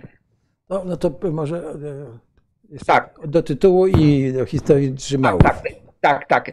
To tak już mówiłem, prawda? No, y, y, y, tytuł łączy, łączy, łączy wydarzenia od siebie bardzo odległe, ale mam nadzieję, że tak by już wyjaśniłem, prawda? A, tak. Bo mamy rozdział poświęcony właśnie tej historii konfaktycznej, prawda, tej możliwości, że Szwedzi zostają w Polsce na ten czas, który potem zostali Prusacy, tak? Czyli taka troszkę za, zabawa, powiedzmy tak. sobie, intelektualna, tak, że... Tak, tak, dokładnie, a później oczywiście końcowy rozdział jest poświęcony przede wszystkim właśnie sprawie Drzymałów. Ja właśnie wolę mówić w sprawie Drzymałów, też tak, wodzowi Drzymałów, właśnie żeby jakby wydobyć także zostającą często bardzo w cieniu, właściwie cały czas w cieniu, y, żonę. Żonę Michała Drzymały, czyli Józefę, zresztą z domu Feta, tak? Feta. Z domu Feta. Robotnicę rolną, którą też on spotkał, jak pracowali razem w jednym z majątków Dżuj. E, tutaj u różnych historyków, to też jest ciekawa sprawa, właściwie nie mamy nadal porządnej monografii Drzymałów, tak? E, oczywiście są książki, jest książka Jana Tetera, jest książka Wóz Rzymałów Kaźmierza Wajdy, tak? Jest też Dworeckiego książka, Podgórecznego, ale właściwie takie standardy naukowości spełnia tylko książka Kaźmierza Wajdy. Tamte pozostałe to są bardziej takie, bym powiedział, e, e, takie bardziej popularno-naukowe pozycja, a książka Kaźmierza Wajdy wcale nie, jakby nie dotyczy tylko, y, nie, nie, tylko sprawy Drzymały, tylko w ogóle, że tak powiem, walki jakby chłopów z germanizacją, tak? Więc to nie jest jakby główny, y, główny wątek, chociaż w tytule ma ten wóz, nie, nie, nie, wóz Drzymały. E, no i na przykład właśnie, prawda, e, niektórzy piszą, że, e, że Józefa w ogóle nawet nie umiała mówić po niemiecku, a niektórzy mu piszą, prawda, że bardzo dobrze mówiła po niemiecku, bo w ogóle była Niemką, tak? Znaczy, Niemcy, tak? Że nazwisko faktycznie sugeruje, że, że, że no po prostu pochodzi z jakiejś rodziny, która, wiadomo, to też właśnie jest kolejna sprawa, prawda, że tutaj w Wielkopolsce to ten małżeństw mieszanych, ja zresztą w mojej rodzinie jest pełno, jest wielu ludzi w mojej rodzinie, którzy, że tak powiem, e, nie wiem, w latach 80. zdobywali obywatelstwo w Republice Federalnej Niemiec na tej podstawie, że twierdzili, że mają niemieckich przodków, ponieważ w Wielkopolsce chyba nie ma rodziny, które nie ma też jakichś niemieckich przodków, tak?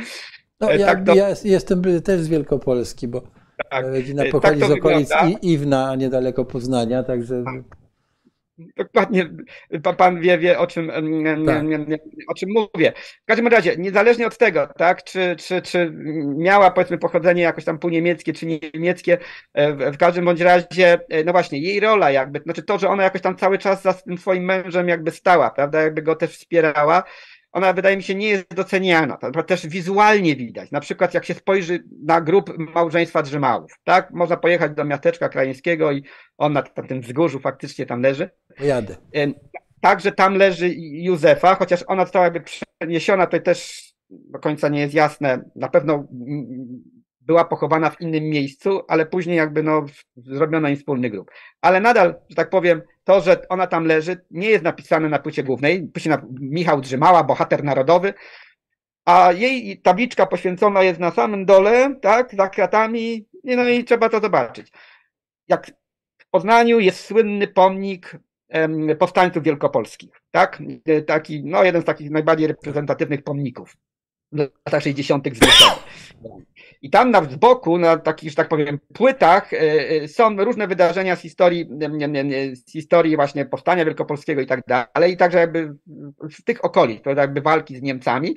No i jest też wóz Drzymały, ale wóz Drzymały jest oczywiście, znaczy jest tylko Drzymała z jednym z synów, tak? Nie ma już w ogóle niepełna rodzina generalnie. I wielu takich jakby, e, nie wiem, też w, w, w, w holu głównym zamku w, w Poznaniu, też reprezentatywne miejsce, jest taki cykl przez Ryszarda Skupina zrobionych, zrobionych pano gipsowych, jakby z dziejów zrobione na tysiąclecie państwa polskiego e, i to są dzieje Polski i Wielkopolski. I też jest, oczywiście jest Drzymała, Znowu, drzemała sam i tam żandam koło niego nie, nie, nie stoi, tak? Niemiecki. Okej, okay, ale no, znowu jakby chodzi mi tylko o to, że nawet tej pamięci powiedzmy wizualnej, znaczy to, co jakby wyzwala tą pamięć wizualną, prawda, w tych przedstawieniach, w pomnikach, jakby w ogóle, prawda, ta jej rola jakoś jest tam nie, nie, nie, nie, nie, niedoceniana, a wydaje mi się, że no właśnie, prawda, no to była ich wspólna walka generalnie, prawda, i o tym też warto to, to, e, to wydobyć. No i, kim no, był, kim był, no ona była, powiedział pan, pracownicą rolną, tak, tak to on poznał, tak. a kim był sam Drzymała? E, sam Drzymała też pochodził jakby z bardzo wielodzietnej e, rodziny chłopskiej, tak? Tam ich było bodajże w domu, w domu ośmioro dzieci mm, ich było. No i po prostu to była takie, mm, powiedzmy, zwykła chłopska rodzina w, w, w miejscowości Zdrój koło Grodziska Wielkopolskiego, że mała, właściwie on, y, y, y, ponieważ no, z tak dużej rodziny, jakby nie miał też szans na to, żeby, nie wiem, dostać ziemię po, po rodzicach, to gospodarstwo nie było wielkie. E, to też przede wszystkim pracował, wynajmował się właśnie, że tak powiem, u podworach, tak, e, które przecież cały czas funkcjonowały, prawda? I, e, I tam poznał właśnie swoją, swoją żonę. Potem się też jakby trudnił w dużej mierze furmanieniem, tak by było główne, główne, główne, główne zajęcie. No ale w końcu chcieli sobie wybudować dom, tak? tak. I, I tu zaczęła się cała historia generalnie, prawda? No bo niestety e, to pruskie prawo, mm, e, no potem był już ten kurs, to, to oczywiście różnie wyglądało, ale już od, po, po Bismarcku kurs był zaostrzany w stosunku do Polaków, tak? To trzeba jakby też powiedzieć. Pojawiła się taka w 1904 roku nowelizacja ustawy osadniczej, która mówiła, że jeśli ktoś chce postawić sobie dom poza terenem zabudowanym, tak? Poza zwartą zabudową, termin nieostry generalnie, to musi uzyskać zgodę tzw. Tak policji budowlanej. Znaczy zgodę władz, ale to wtedy przede wszystkim mm, policja wydawała jakby tą zgodę. To tak było jakby mm, mm, prawnie zorganizowane. I, i ale okej, okay, no, no, możemy powiedzieć, normalna sprawa. No przecież dzisiaj w ogóle jak chcemy postawić, prawda, dom, to musimy uzyskać zgodę administracji na to, żebyśmy, prawda, tak. odpowiednich, prawda, urzędów, żebyśmy mogli sobie dom postawić. Ale był tak zwany słynny paragraf 13b tej, mm, tej, tej ustawy, który jakby uzależniał e, uzyskanie zgody na budowę od tego, czy, że tak powiem, e, powiedzmy, e, budowa tego domu, tak, przez powiedzmy tego rolnika nie, nie będzie stała, że tak powiem, w sprzeczności z założeniami, jakby z celami ustawy o popieraniu kolonizacji niemieckiej w Wielkopolsce i Prusach Zachodnich. Tak? To jest taka mhm. słynna ustawa 1886 roku.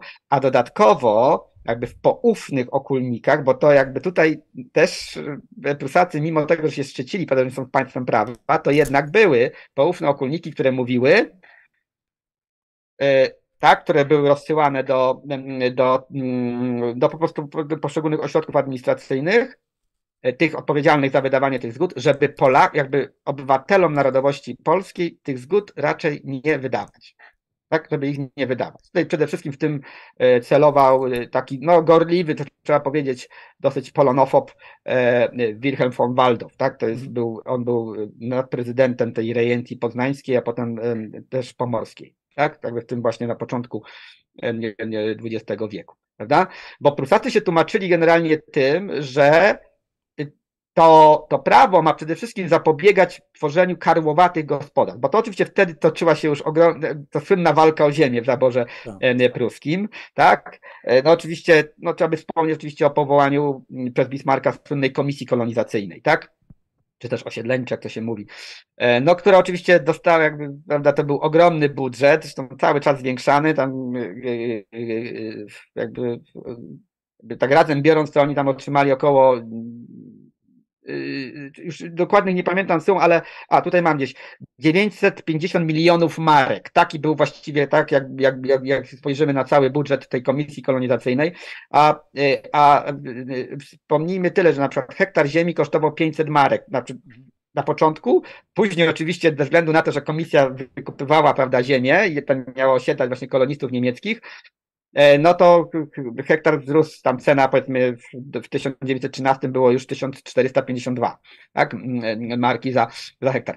Ale o tym wszystkim mówię jakby, żeby zakreślić jakby kontekst całej tej jakby sytuacji, tak, no i, ale drzymała, że tak powiem, no właśnie, no usiłuje dostać pozwolenie na tą budowę, nie otrzymuje, e, nie otrzymuje go, no i wtedy, i tu jest właśnie motyw, który wydaje mi się warto też podkreślić, bo Drzymała, jakby jak potem był też przepytywany na okoliczność całych tych zajść, tak? Kto mu w ogóle pierwszy podsunął pomysł kupna tego wozu? On czasem różnie, znaczy on też, tak powiem, jakby nie ułatwiał sprawy, byśmy powiedzieć, historykom, prawda? Bo czasem miał taki dosyć luźny, albo też może pewnych rzeczy, nie wiem, nie pamiętał do końca, tak? E, czasem, że tak powiem, miał sprzeczne zeznania odnośnie całej tej, tej historii. Ale w jednych, w jednych ze swoich wspomnień, był przepytywany w latach 30., co podaje jeden takich jego pierwszych biografów, Antoni Basiński bodajże się nazywał, o tym nawet niemieccy historycy mówili, że to był ein obiektive polnische Historiker, tak, obiektywny polski historyk, że, że pierwszy jakby pomysł na to, żeby kupił sobie wóz i w nim zamieszkał i że wtedy obejdzie to prawo, to mu podsunął Żyd o nazwisku Wolstein, tak, który pochodził z Grodziska Wielkopolskiego, i on właściwie cały czas go potem wspierał, bo on potem mu na przykład dostarczał do tego, do tego wozu piecyki, bo jednym z jakby, jakby jak Prusacy zaczęli już go nękać, jak już zamieszkał w tym pierwszym wozie, tak, tym, który sobie kupił właśnie e, z magistratu w Grodzisku, on był tam zarekwirowany, właściwie nie wiadomo, czy to była czy to była grupa, trupa cyrkowa, czy też to był wóz cygański, w każdym razie po prostu ktoś tam nie płacił podatków i ten wóz był jakby zresztą własnością administracji, tak? Znaczy był po prostu zarekwirowany przez władze pruskie i on od nich kupił ten wóz najpierw, tak? I tam w nim zamieszkał i no ale tam nie można było też palić w tym wozie, tak? Ale no bo właśnie ze względu na przepisy przeciwpożarowe, no to ten właśnie Żyd mu polecał, że jak będzie wyjmował ruszt, tak, to nie będą mu mogli, że tak powiem, e, nic zrobić, bo to będzie wtedy zgodne z no, szczegółowymi przepisami. Nie będzie to prawa. piecem, jednym słowem. Tak, tak, tak, tak. No krótko rzecz, nie, nie, nie, nie, nie, rzecz ujmując. No więc to jest pierwsza rzecz, tak, że jakby, prawda, że że, że pomaga mu ten Żyd Wolstein. A druga rzecz, no od kogo w ogóle, gdzie, gdzie on chciał postawić ten dom, tak? Chciał go postawić na działce, którą nabył od Richarda Neldnera, tak? Niemca, tak? Niemca, który, który, który, który też w tej wiosce, to się wszystko działo w Podgradowice, to jest miejscowość pod Rakomiewicami, niedaleko między Wolsztynem a, a Grodziskiem e, Wielkopolsce, tak? E, I on też go cały czas jakby w tym, w tym wspierał. Tutaj jeszcze dodatkowo otrzymał także jakby wsparcie finansowe od kaczmarza Kindermana, Czesława Kindermana. Tutaj jest też, e, też znaczy ja ufam powiedzmy takiemu regionaliście z Grodziska, oj, wyleciało mi nazwisko tam w książce E, w książce jest, jakby historyk, historyk ziemi grodziskiej. Ja z nim rozmawiałem jakby osobiście, jak mi się przypomni, to, to, to, to, zaraz powiem, albo gdzieś znajdę w książce, przepraszam, zapomniałem, wyleciało mi nazwisko. Bo no, ktoś, znaczy nazwisko niemieckie, karczmasz, to być może Żyd, ale y, y, y, ale, ale no właśnie, ten historyk, z którego nazwisko niestety, przepraszam, wyleciało, mówił mi, że, mm, że nie, że on, że, że to był Polak, tak? Że to, był, że to był jakby na pewno Polak, no i po prostu mu ufam. No, mówi, że jest jego grup i tak dalej, znaczy, że nie tylko jakby jego grup, ale po prostu no, z informacji, które on jakby posiada, to jest Niemiec, raczej... ten, kto sprzedał ziemię, to był Niemiec, czy, czy czy, tak, to był Niemiec, to, był, to był Niemiec, ale pomagał mu także karczmarz Grodziska, bo od, od, niego uzyskał też pożyczkę Kinderman się nazywał, Czesław Kinderman, tak? No i tutaj były jakby wątpliwości co do tego... No, rozumiem, jak... to było, tak, tak. Ale w każdym razie, o co mi chodzi, jakby, tak? Jakby tą historię, dlaczego też warto wydobyć? Bo ona jest często na przykład przez środowiska nacjonalistyczne, od czasu do czasu gdzieś, prawda, przywoływany jest symbol Drzymały, jakby Drzymałów, jego wozu, prawda, jako właśnie walki z tymi strasznymi Niemcami i tak dalej, prawda? A ta historia jakby pokazuje, że, mm, że jakby na tym poziomie takim, powiedzmy, oddolnym, na tym poziomie takiej lokalnej wspólnoty, prawda, e, e, te trzy, trzy nacje, które no tak ciężko, że tak powiem, znaczy nasze relacje, no, no, zwłaszcza w XX wieku, nie należały do, do łatwych, prawda, pokazuje, że no, mogli ze sobą żyć, współpracować i sobie jakby nawzajem. Tak, czyli to była taka lo, lokalna wspólnota, tak? W takim, no, tak, prze, no, tak. przeciwko tym urzędnikom, e, tak, czy, tak, przeciwko tej czy wachmistrzom, którzy tam przyjeżdżali i tak. zabierali ten pies. Jeszcze była historia, że e, jak nie mogli już nic e, zabić, to jeszcze wynaleźli, ten urzędnicy wynaleźli, że ten wóz nie może stać dłużej w jednym miejscu niż 24 godziny. W związku z tym. Tak, tak, on był przesuwany. Drzymała z żoną, musieli ten wóz przesuwać. przesuwać. Tak, tak. No tutaj jeszcze warto wspomnieć o tym, że były właściwie dwa wozy, tak? No. E, były dwa wozy, y, mówi się wóz Drzymałów, ale trzeba wiedzieć, że były dwa wozy, bo był ten pierwszy, tak, który on kupił faktycznie, ale on, to był stary wóz używany. I jak potem już sprawa nabrała rozpędu, że tak powiem, zresztą pierwsi w ogóle o sprawie Drzymały zaczęli pisać sami Niemcy, tak, opozycyjna tak. dla kół rządowych gazeta Kölnische Volkszeitung, mm. E, w Niemczech i to ona właściwie tą sprawę jakby nagłośniła. To też jest w ogóle osobny jakby wątek, dlaczego ta sprawa nabrała, że tak powiem, takiego e, takiego rozgłosu. Opozycyjna w stosunku, rozumiem, do, do rządów yy, tak, tak, tak, do, do, do, do, do, do ówczesnej władzy w Berlinie i oni po prostu to przedstawiali jako właśnie, że tak powiem, znaczy pokazując do jakich absurdów prowadzi, prowadzi ta właśnie, że tak powiem, no, pro, no, próbująca jakby z tymi środkami legalnymi walka jakby z Polakami, że to ma w ogóle, jest to przeciwskuteczna, poza tym w ogóle to ośmiesza, ośmiesza państwo pruskie, no tak. tak, państwo niemieckie, prawda? No bo potem ta sprawa naprawdę ona nabrała takiego rozgłosu, że pisały o niej gazety właściwie we wszystkich krajach, tak? Wiemy, że na pewno Francuzi o tym pisali, tak? Że pisali o tym Anglicy, pisali o tym Amerykanie i tak dalej. I to pokazywało po prostu jak, prawda, polski chłop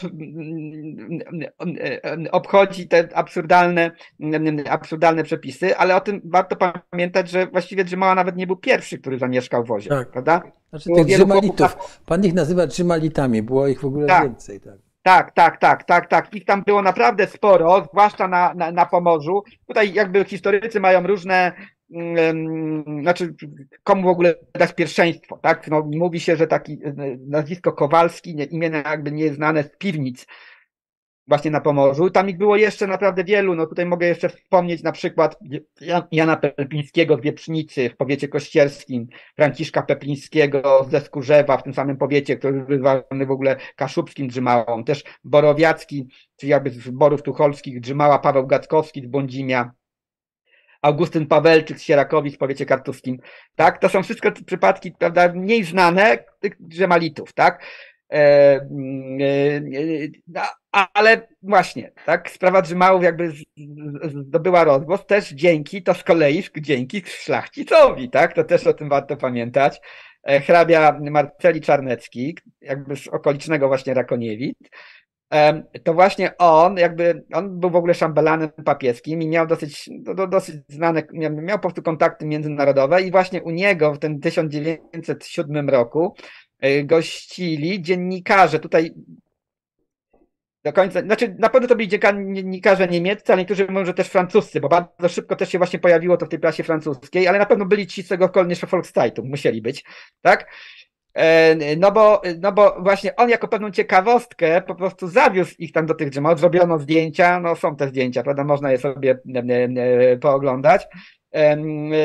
No i po prostu jakby on, on nakręcił, byśmy mogli powiedzieć, tą, tą całą machinę. No i potem to zostało jakby wykorzystane, prawda, przez, przez środowiska też, powiedzmy, e, polskie bardzo silnie, e, no aż do tego właśnie stopnia, że potem że potem w ogóle zaczęto zbierać właśnie datki na drugi wóz dla drzymałów, tak? E, I to miało oczywiście wymiar propagandowy, no bo z tych pieniędzy, które uzbierano, spokojnie można by było właściwie im kupić wręcz, prawda, działkę z domem, tak, i tak dalej. Ale oczywiście, no jakby już zaczęto wykorzystywać po prostu to, że on się stał sławny właśnie poprzez ten wóz. Dlatego w Poznaniu, tak, w 1908 roku, z tych składek, zresztą płacali też na to i Niemcy, i w ogóle ta Polonia też na to płaciła, tak, no naprawdę bardzo dużo bardzo dużo ludzi płaciło. No, zrobiono elegancki, piękny e, wóz e, na, na rybakach w Poznaniu. Tam był taki zakład Dziedziuchowicza. Zresztą to też jest na przykład dla mnie, nie wiem, nadal w, tam nawet nie ma tablicy, że tam został zrobiony jeden z najsłynniejszych wozów w historii Polski. No właśnie, to taka ciekawa. Nic nie ma, tak? Nic tam nie ma. Jak się nie wie, to po prostu, tak, tam jest w tej chwili takie kino, się mieści. Ja tam rozmawiałem z, z panem Kubalą, takim bardzo starym, nie wiem, nie wiem, czy jeszcze żyje, miałem go teraz odwiedzić właśnie jakoś tam e, człowiekiem z tej kamienicy, e, który mnie oprowadzał jeszcze po całym podwórki, pokazywał, gdzie była tutaj kuźnia, gdzie robiono te powozy i tak dalej. Taka lokalna, że tak powiem, pamięć tam się e, zachowała, ale tam śladu nie ma. Ale tak, z jednej strony tak, no, naprawdę zrobiono świetny wóz, ale zrobiono go niezgodnie z przepisami, tak?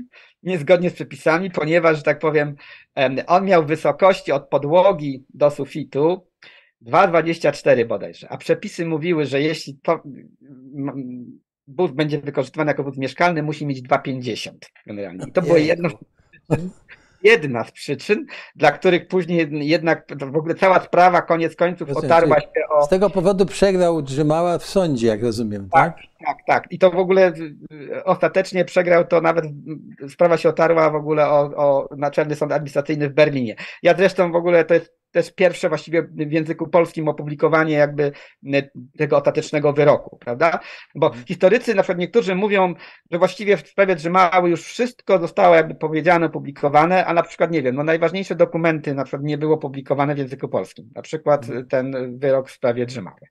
Prawda? Mhm. On jest oczywiście takim językiem tam prawnym, napisany i tak dalej, ale warto, żeby no, ale to było... Ktoś, ktoś, rozumiem, musiał e, Drzymale pomóc, żeby pójść do tego sądu, ktoś go tak, tam tak, reprezentować jak najbardziej on miał, że tak powiem, opiekunów prawnych. Zresztą też do końca nie wiadomo właściwie, jacy prawnicy, na pewno ci związani tą organizacją Straż Poznańską, tak, tak? czyli taką organizacją, powiedzmy, która była odpowiednikiem po polskiej stronie Hakaty, tak? czyli tego Deutsche Ostmarkenverein, czyli tej no, no, no znanej tej, tej takiej lobbystycznej organizacji E, Junkrów przede wszystkim, ale no powiedzmy tych środowisk, środowisk niemieckich, które wspierały i popierały prawda, germanizację prawda, mm. tych, tych ziem. No i Polacy utworzyli aby swoją własną Czyli rozumiem, że y, nie mógł już y, mieszkać w tym wozie i potem co, co się z... No i co potem? No i co się z nim dzieje? No, y, potem koniec końców kupuje w 1910 roku działkę z domem e, w Cegielsku, tam kupują, to jest niedaleko tego. Tam mieszkają. Pod I tam mieszkają bardzo długo. Do 2000, do, 2000, przepraszam, e, do 1927 roku. Kiedy w końcu sobie państwo polskie przypomniało o swoich bohaterach, ale to. Jak, im, się powodzi, jak im się powodziło? Oj, biednie im się powodziło. Tak? No, byli naprawdę, znaczy żyli w trudnych jednak warunkach. Aha. No, to też mieli dwóch synów, tak, zdaje się, tak? E, nie, nie, oni mieli o wiele, znaczy mieli czterech synów, e, czterech synów, z tym, że dwóch wyjechało, wyjechało bardzo wcześnie, jeszcze jakby w trakcie tych właściwie zajść do Niemiec, tam w ogóle wyszli za Niemki, e, no i zmienili nazwisko na Berger. To też o tym tak warto, warto wspomnieć. Zresztą tutaj są, że tak powiem, jak się czyta źródła, znaczy źródła historyków tu się czyta, tak, to, tak, jeszcze jedna rzecz właśnie. Wydaje mi się, że naprawdę jest jakby do wykonania robota przez zawodowych historyków, napisania naprawdę takiej rzetelnej, opartej na źródłach, tak, no, monografii tak, rodziny Drzymałów. Na przykład nie są do końca jasne z, z, tych źródeł, które czytałem, nie są do końca jasne losy tych synów na przykład. Niektórzy piszą, że ich dwóch zginęło podczas I wojny światowej, nie, nie, niektóre źródła mówią, że tylko jeden z nich zginął. Na pewno jeden z nich zginął, tak, bo to są jakby na to dokumenty, ale niektórzy mówią, że obydwoje zginęli. Ale niektórzy mówią, że nie, że wcale nie, że żył, że żył później jakby w Niemczech. Więc tutaj sprawa jest nie, niejasna generalnie, tak, jakby w tym, w tym względzie. Y, no więc y, tak, no a jeszcze teraz wracając może jeszcze do tej historii, y, jakby co, co się dało, działo dalej z jakby Drzymałami, prawda? No mieszkają w tym Cegielsku, zupełnie prawie że zapomniani. Wóz najpierw trafia do Poznania, bo on właściwie formalnie był cały czas własnością straży, tak? Mm, mm, potem zostaje przetransportowany do Krakowa, na słynne uroczystości grunwaldzkie, bo to jest 1910 rok, to są wtedy właśnie 500, na, tak, rocznica, tak. rocznica Grunwaldu, no tam powstaje ten słynny pomnik, prawda, jakby z inicjatywy Paderewskiego i tak dalej. I tam jest wielką, że tak powiem, atrakcją ten wóz, tak, jest umieszczony w Barbakanie, tak, i tam tysiące ludzi go jakby odwiedzają, są też zdjęcia, też chyba jedno nawet zamieszczam w książce z tego okresu. Y, Dżymałowie żyją w Cegielsku, właściwie prawie, że jakby mm, zapomniani. Y, wóz zostaje w Krakowie, ale Muzeum Narodowe, które jest jakby właścicielem, tak, to już nieistniejące, ma jakby z nim problem generalnie, tak. On jest potem przetransportowany też na Wawel, z tego co wiem też dokładnie nie wiadomo kiedy, tak. I muzeum, jak, jak Polska odzyskuje niepodległość, muzeum zwraca się do Poznania, też do Muzeum w Poznaniu, do Warszawy, do Katedry Warszawskiej, czy by tego wozu nie wzięli. Tak? E, nikt nie chce e, tego wozu. W końcu wóz zostaje wystawiony na licytację. Tak? Że mała się dowiaduje w prasie, że jego wóz, tak, ten jego słynny wóz jest jakby na, na sprzedaż i zaczyna korespondować, jakby to jest, to jest rok 1922, y, tak? 21, 22. No i no, prosi, czy nie mógłby tego wozu, że tak powiem, tak do siebie zabrać. E, nie chcą mu go dać za darmo. Mówią, że musisz, tak powiem, też jakby no, stawić się do licytacji. Ma pierwszeństwo pierwokupu, ale, nie, nie, ale musi go mm, po prostu normalnie zakupić. A poza tym, i to nawet chyba, tak powiem, większy byłby jeszcze koszt, przetransportować go koleją tam do siebie. Dżemała nie ma pieniędzy i w ogóle jakby sprawę porzuca. E, w 1922 roku wóz jest wystawiony na licytacji, sprzedany całkowicie, właściwie rozebrany, tak, tylko ten nabywa go człowiek, który się zajmuje jakby też, też jak drzymała wożeniem e, towarów, ale wóz jest rozmontowany, bo był bardzo solidnie, miał wykonane, że tak powiem, podwozie, więc on go używa do przewozu jakby towarów, a na ręce Muzeum Narodowego w Krakowie przekazuje tablicę z tego wozu. To jest chyba pierwsze w ogóle, jakby to, co zostało w mojej książce, jakby po raz pierwszy, po raz pierwszy są zamieszczone jakby ilustracje, tak, tego, co zostało z wozu Drzymałów. A, że tak powiem, muzeum, że tak powiem, zaczęła na potem, jak, jak sprawa wychodzi, tak, na jaw, to znaczy jak na jaw, jak Drzymałowie stają się popularni, zresztą za sprawą Józefa Weizenhofa, takiego pisarza, pisarza tak. Tego okresu, taka jest na jego powieść bodajże Sobór i Panna, i on właściwie, odnaj- on jakby sobie przypomina, znaczy już wcześniej y, takie małżeństwo Gebertów E, pisze o nim, o, o w, takim bardzo popularnym podręczniku dla, do historii dla szkół e, dla szkół średnich, więc to nie jest tak, że Weizenhoff go w ogóle jakby wydobywa, bo on jakby, powiedzmy, powiedzmy mit Drzymałów jest jakoś, ale jakby nie pamięta się o samych ludziach, którzy cały czas żyją, tak? E, właściwie nikt, nikt tam nie, nie, nie, nimi się nie interesuje, E, ale w końcu się właśnie Weizenhoff nimi zainteresował, jakby tam do tego Cegielska jakby pojechał, no zobaczył w jakichś tam ciężkich warunkach jakby żyją. No i zaczęła się kampania, tak, w latach dwudziestych, tak w drugiej połowie lat dwudziestych, no, że nasz bohater narodowy, który, prawda, tak walczył z germanizacją, prawda, um, żyje w takiej nędzy i tak dalej, no więc, no więc, no więc jakby tak nakręcona przez Weizenhoffa kampania E, doprowadza do tego, że państwo polskie w końcu przyznaje, e, przyznaje Drzymałom gospodarstwo, duże gospodarstwo, ale nie w tych rejonach, w których jakby oni działali, tylko na Pomorzu właśnie, tak? To znaczy w okolicach miasteczka krajeńskiego, w miejscowości Gra, Grabówno, duże gospodarstwo, zresztą także jakby takie poniemieckie, to jest, pamiętajmy, tak, to jest druga Rzeczpospolita, to jest właściwie nasz, tak powiem, rubieżach państwa polskiego, tak, to jest też gospodarstwo, które no, swego czasu jakby było też, z tego co wiem, gospodarstwem z, z nadziału jakby komisji kolonizacyjnej, tak, niemieckiej, to jest oczywiście symboliczne bardzo, tak, jakby bardzo symboliczne, no i on tam się jakby przenosi, tam zresztą do końca już życia tam jakby mieszka, prawda? No ale wtedy, że tak powiem, zaczęto się też interesować, a co się stało z wozem, prawda? Tak. No i na przykład zaczęły się takie opowieści, że no, że, znaczy, że no, prezentowano niby wóz, który wcale nie był już oryginalnym wozem. Na cały czas nie mogę próbuję, nawet byłem na targach, rozmawiałem jakby z, z ludźmi, którzy powiedzmy też się zajmują historią targów poznańskich. On się miał niby po, pojawić na słynnej PWC. Tak? No nie mógł się tam pojawić oryginał, bo oryginału nie było. No ale mogła się pojawić jakaś kopia, tak? Jakaś po prostu tak właśnie pamięci, tak? tak? Tego, tego wozu, ale na przejrzanych przeze mnie wychodziła, że tak powiem, taka gazeta Echo, Echo bodajże tej pewuki, czy jakoś tak. W każdym razie i wyszedł taki pięciotomowe wydawnictwo z wieloma zdjęciami dotyczące jakby tej, tej słynnej powszechnej wystawy krajowej.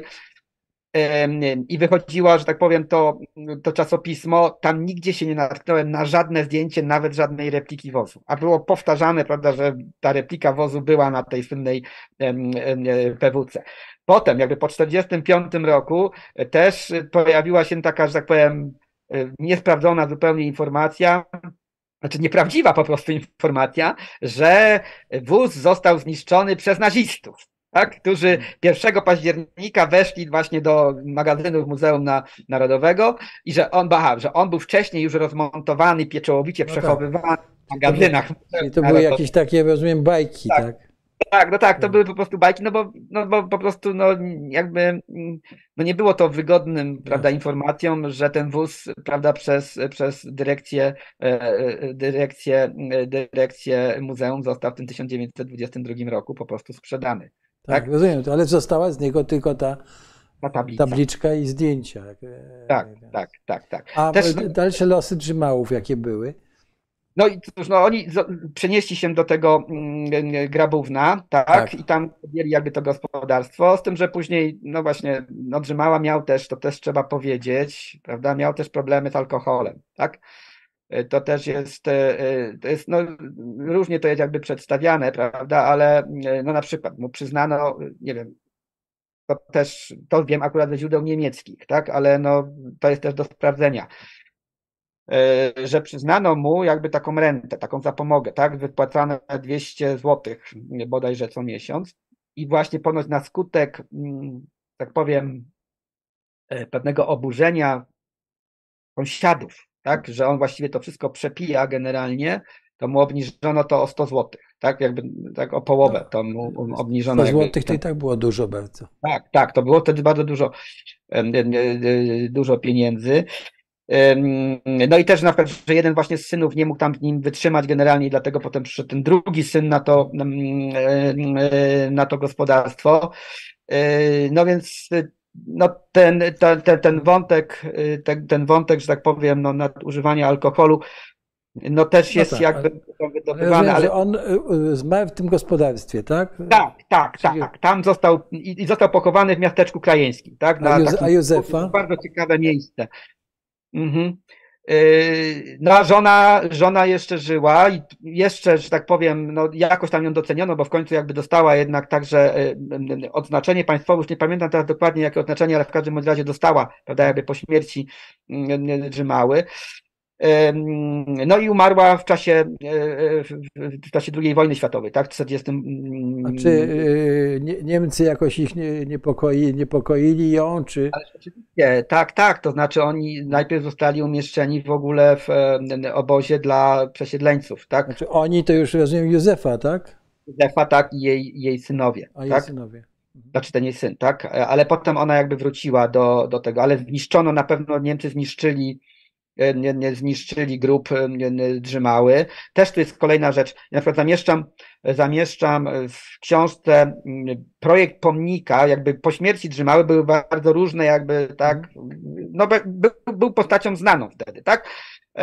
były różne jakby w tym 37 roku i później jakby projekty, żeby no uczcić prawda, bohatera, prawda, dokopałem się do takiego projektu jego pomnika mm, nieznanego autorstwa, bo jakby no, z tych źródeł, które jakby korzystam, mam tylko po prostu wiem zdjęcie tego, tego projektu, który wygrał w ogóle wygrał, wygrał y, y, jakby ten projekt nagrobka dla Drzymałów, ale nie wiem, czy on w ogóle był zrealizowany jeszcze przed wojną, tak? Żadnych zdjęć jakby na to się nie natknąłem. Czy on w ogóle był zrealizowany? Nie wiem, jak wyglądał grup Mały przed wojną. Tego nie wiemy. Tak, no bo on potem był zniszczony. Czy ja przynajmniej nie dotarłem do zdjęć, tak, które jakby był zniszczony przez nazistów. No i później oczywiście jakby odbudowany już po, po II wojnie, po II wojnie światowej, tak. Józefa umarła w, w tym domu, czy, czy... E, tak, z tego co wiem, jakby z tych, z tych powiedzmy źródeł, do których jakby dotarłem, były oczywiście e, no, no, no różne tutaj konfabulacje, że właśnie niektórzy mówili, że umarła w ogóle w Niemczech, ale to jest nieprawda. Umarła w grabówni, umarła w domu, tak, jakby wróciła z tego, z tego obozu. I, i, i, no i po prostu została pochowana też, ale nie w tym grobie, gdzie drzemała, tak, tylko w innym grobie, tak. I nawet zamieszczam, takie z lat bodajże 60., zdjęcie jej grobu, tak, które jakby otrzymałem. A oni teraz leżą razem, czy, czy o dalszym ciągu tak, osobno? Tak. Grób jest wspólny, ale czy było jakieś przenoszenie szczątków, to tego nie to wiem. Nie wiemy. Tak. Tak, tego nie ma. Ale w każdym razie ten tamten grup, ten jej osobny grup został zlikwidowany, tak? I jest jakby wspólny grup. Rozumiem. Tak? Czyli e, historia była taka, że yy, Małowie byli jakiś czas zapomnieni, potem sobie o nich przypomniała druga Rzeczpospolita, im się poprawiło troszkę życie, tak? Wóz, e, wóz skończył jako platforma transportowa, tak, a oni skończyli w tym, gdzieś tam tak. leżą w tym grobie, a Tabliczka z wozu jest y, gdzie? W muzeum? Muzeum Narodowym w Krakowie. Muzeum Narodowym w Krakowie. Tak, w magazynach, ona nie jest, znaczy nie wiem, no, ja, ja, ja jakby... Nie, no jasne, ale to, to bardzo ciekawe. I tak się e, zakończyła historia. Tak. E, jak pan Pip tutaj mówił o monografii Drzymałów, to tak sobie uświadomiłem, że w zasadzie Jan Kochanowski też nie ma monografii. Tak? No nie ma chyba, ja na pewno nie pamiętam. Myślę, że nie, nie no, chyba tak, myślę, że, myślę, że ma. Jestem nie, gotów no, się założyć, że nie ma. No ale, nie, nie wierzę, ale, no nie, nie, ale to, no to, chyba, to jest w innej bajce. To by było ale, chyba jakaś, nie wiem. No nie, ale muszę to sprawdzić. Panie okay. doktorze, no bo tak, e, ileś powstało książek o pańszczyźnie, które jak gdyby no, pokazały, czy wyłoniły z cienia tą zapomnianą część naszej historii, no i zapomnianą część no, tych ludzi, którzy byli chłopami naszej Rzeczpospolitej, prawda, całe pokolenia, które e, no, oczywiście były w, u różnych historyków, nie u, u, u Mączaka, u Kiniewicza opisywane, prawda, ale to były takie, no, e, prawda, e, jednorozdziałowe opisy. Tutaj, tutaj w tej chwili mamy już szereg książek, które mówią o tym strasznym procederze, e, właściwie obrzydliwym, jakim była pańszczyzna. E, już jest tych książek, nie wiem, kilkanaście. Prawda? I co my z tym zrobimy teraz? No bo e, tak, no co, co, z tym zrobić? No bo, no bo e, e w dalszym ciągu mamy coś takiego, co pan co pan e, doktor ładnie nazywa, czy, czy opisuje w książce, jak implanty pamięci, tak? I manipulowanie pamięcią. I, i, i, w zasadzie co? No mamy, no i co teraz? No mamy, jak to przenieść, jak to umieścić, jak sobie poradzić z tym, tak? Jak sobie poradzić z tą właściwie czarną stroną polskiej historii i z tą częścią historii tych, tej szlachty i tego rycerstwa, które po prostu doprowadzi, bo to się wyłania z tych książek, tak? narzuca się, no, doprowadziło ten kraj, przez, utrzymywało ten, ludzi w ciemnocie, ale to nawet nie chodzi o to, tylko doprowadzili ten kraj do, do, do właściwie do unicestwienia poprzez ten, ten swoją, prawda, e, e, upływ, żeby tak robić, tą niechęć do tego, żeby zajrzeć do, do takich innych krajów, jak są urządzone, żeby to zmienić, prawda? Tkwili ci nasi przodkowie szlacheccy w tym, w tym przekonaniu. I jak to teraz opisać, no, żeby czy to się w ogóle da i czy w ogóle ma sens, tak? Czy, czy, czy po prostu nawet ci, ci, ci w tej chwili no, jest masa ludzi wykształca klasa średnia, taka, wiesz, taka, ludzie są coraz bardziej wykształceni, ale ciągle jak gdyby albo nie chcą tej pamięci, albo w ogóle nie chcą się tym interesować. No, młodzi ludzie to bardziej mówią, prawda, że mniejszym problemem dla nich jest, w ogóle rozmawiają, prawda, te, e, e, narodowość i tak dalej, natomiast w ogóle nie, nie chcą o tym, jak gdyby mam wrażenie, słyszeć. No i co my z tym zrobimy teraz? Ja myślę, tak, e, nie byłbym taki pesymistyczny może jak pan, bo... Nie, ja taki... nie jestem pesymistyczny, ja po prostu Ale uważam... na przykład tak, ja myślę tak, że tutaj po prostu jest pewna praca u podstaw ważna, edukacja, tak? Mhm. Ja na przykład, nie wiem, na przykład nawiązałem kontakt, nie wiem, z 14 liceum Kazimierza Wielkiego, zresztą w Poznaniu, Kazimierza tak? Wielkiego. prawda? I i tam, no właśnie, jakby próbowałem ich w ten temat, w ten temat jakby wprowadzić i wydaje mi się, że, że jakby po tym moim pierwszym powiedzmy tam wystąpieniu oni byli zafascynowani wręcz, tak? Jakby teraz się domagają jakby kolejnego jakby takiego, takiego spotkania. I że to wydaje mi się też jest oczywiście od tego, jak to będzie wszystko też opowiedziane, tak? Znaczy, historia też musi być jakoś tak wciągająca, bo gdyby, jeśli się skupimy tylko na tych chłopach jako tych pasywnych ofiarach, na tym, że tak powiem, prawda, tym, no tym strasznym losie, e, no to, to, to, to nie wiem, to nie wiem, człowiek generalnie mm, nie lubi wracać i, i wspominać tego, prawda, co jest, nie wiem, traumatyczne mm, i tak dalej. To można i na poziomie jednostkowym mówić, i na poziomie jakby, prawda, społeczności. To nie znaczy, że trzeba, nie wiem, prawda, nie wiem, lukrować tą historię. Trzeba, że tak, ja, ja myślę tak, że trzeba pokazywać, jakby świadczyć prawdę o, tych, o, o, tej przeszłości, właśnie to, żeby, prawda, nie konfabulować też, tak, dlatego, nie wiem, ja staram się zawsze to, co piszę, nie wiem, sprawdzać, tak, jakby, po, nie, nie, nie, nie wiem, prawda, nie, nie, no przynajmniej w moim jakby mniemaniu nie, nie, nie, nie, nie, nie, nie, nie, nie, wychodzi o jakieś z góry sobie danej tezy, prawda, że szlachta jest taka i taka i straszna i po prostu teraz będziemy tylko szukać wszystkiego, prawda, które to potwierdzi. Mam nadzieję, że moje książki także pokazują, prawda, że że, nie, że, nie, że, że tak powiem, takie ryczałtowe traktowanie, prawda, powiedzmy, całej szlachty jest oczywiście nie, niesprawiedliwe. Ale to nie oznacza, że właśnie nie należy pokazywać, prawda, całego tego mechanizmu, tego, czym był system poddańczo-pańszczyźniany, jakie on, że tak powiem, cały czas skutki jego do dzisiaj obserwujemy.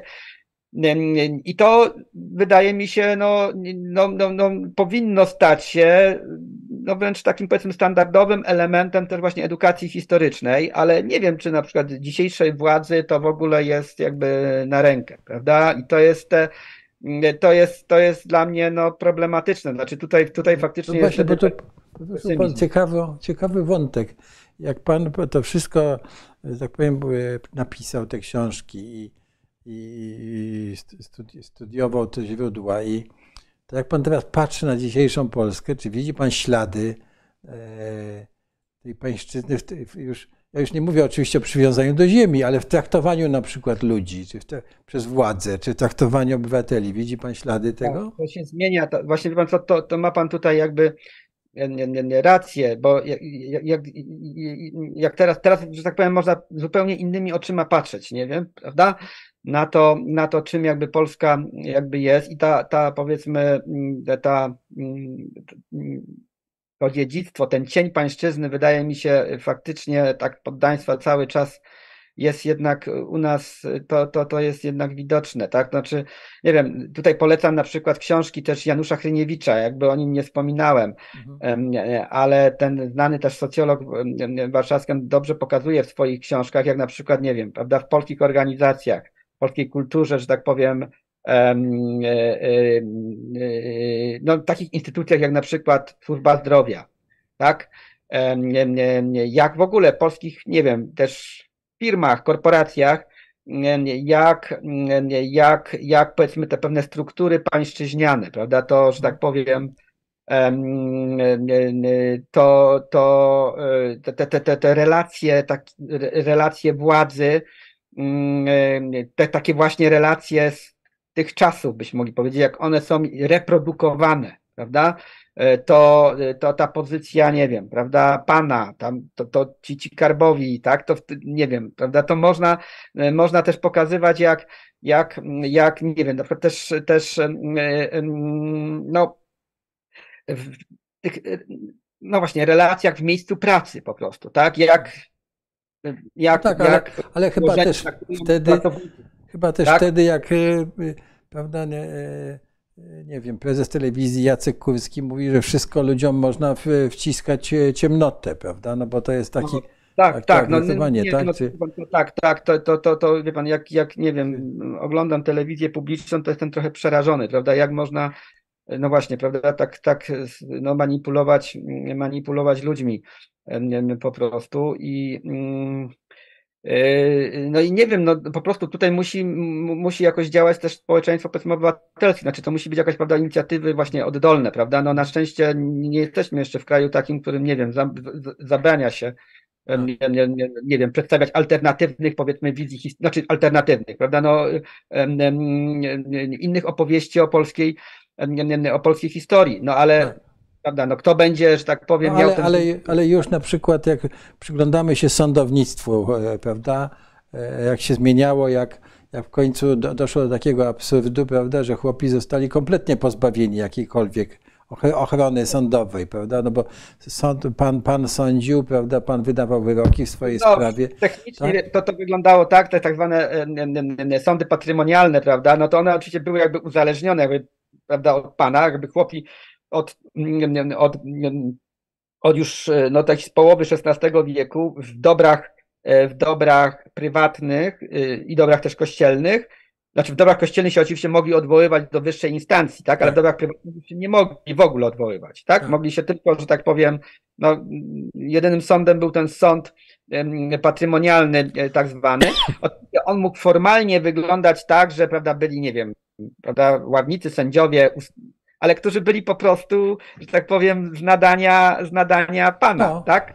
No prawda? No więc to jest, że, że oni byli całkowicie jakby od niego uzależnieni i te wyroki oczywiście, no nie mogą, no nie wiem, prawda? No nie, jeśli, no wyobraźmy sobie, no to jest złamanie podstawowej zasady prawa rzymskiego, prawda? Nikt no. nie może być sędzią w swojej własnej sprawie. No to, że ktoś tam formalnie, prawda, wyznacza jakiegoś sędziego, który jest absolutnie podporządkowany panu, tak? No to on nigdy nie będzie, że tak powiem, wydawał wyroków, które byłyby, prawda, na, na niekorzyść, na niekorzyść tego, który, że tak powiem, e, ten sąd ustanowił, prawda, i no, nim zarządza generalnie, tak. prawda, jakby no ma wpływ po prostu, nawet nie musi nic mówić, prawda, oni tak. wiedzą, jakie tak. mają być te wyroki generalnie, tak? tak. No to tu właśnie dotykamy pewnej, tak, tak powiem, kwestii. Panie doktorze, rozmawialiśmy dwie godziny.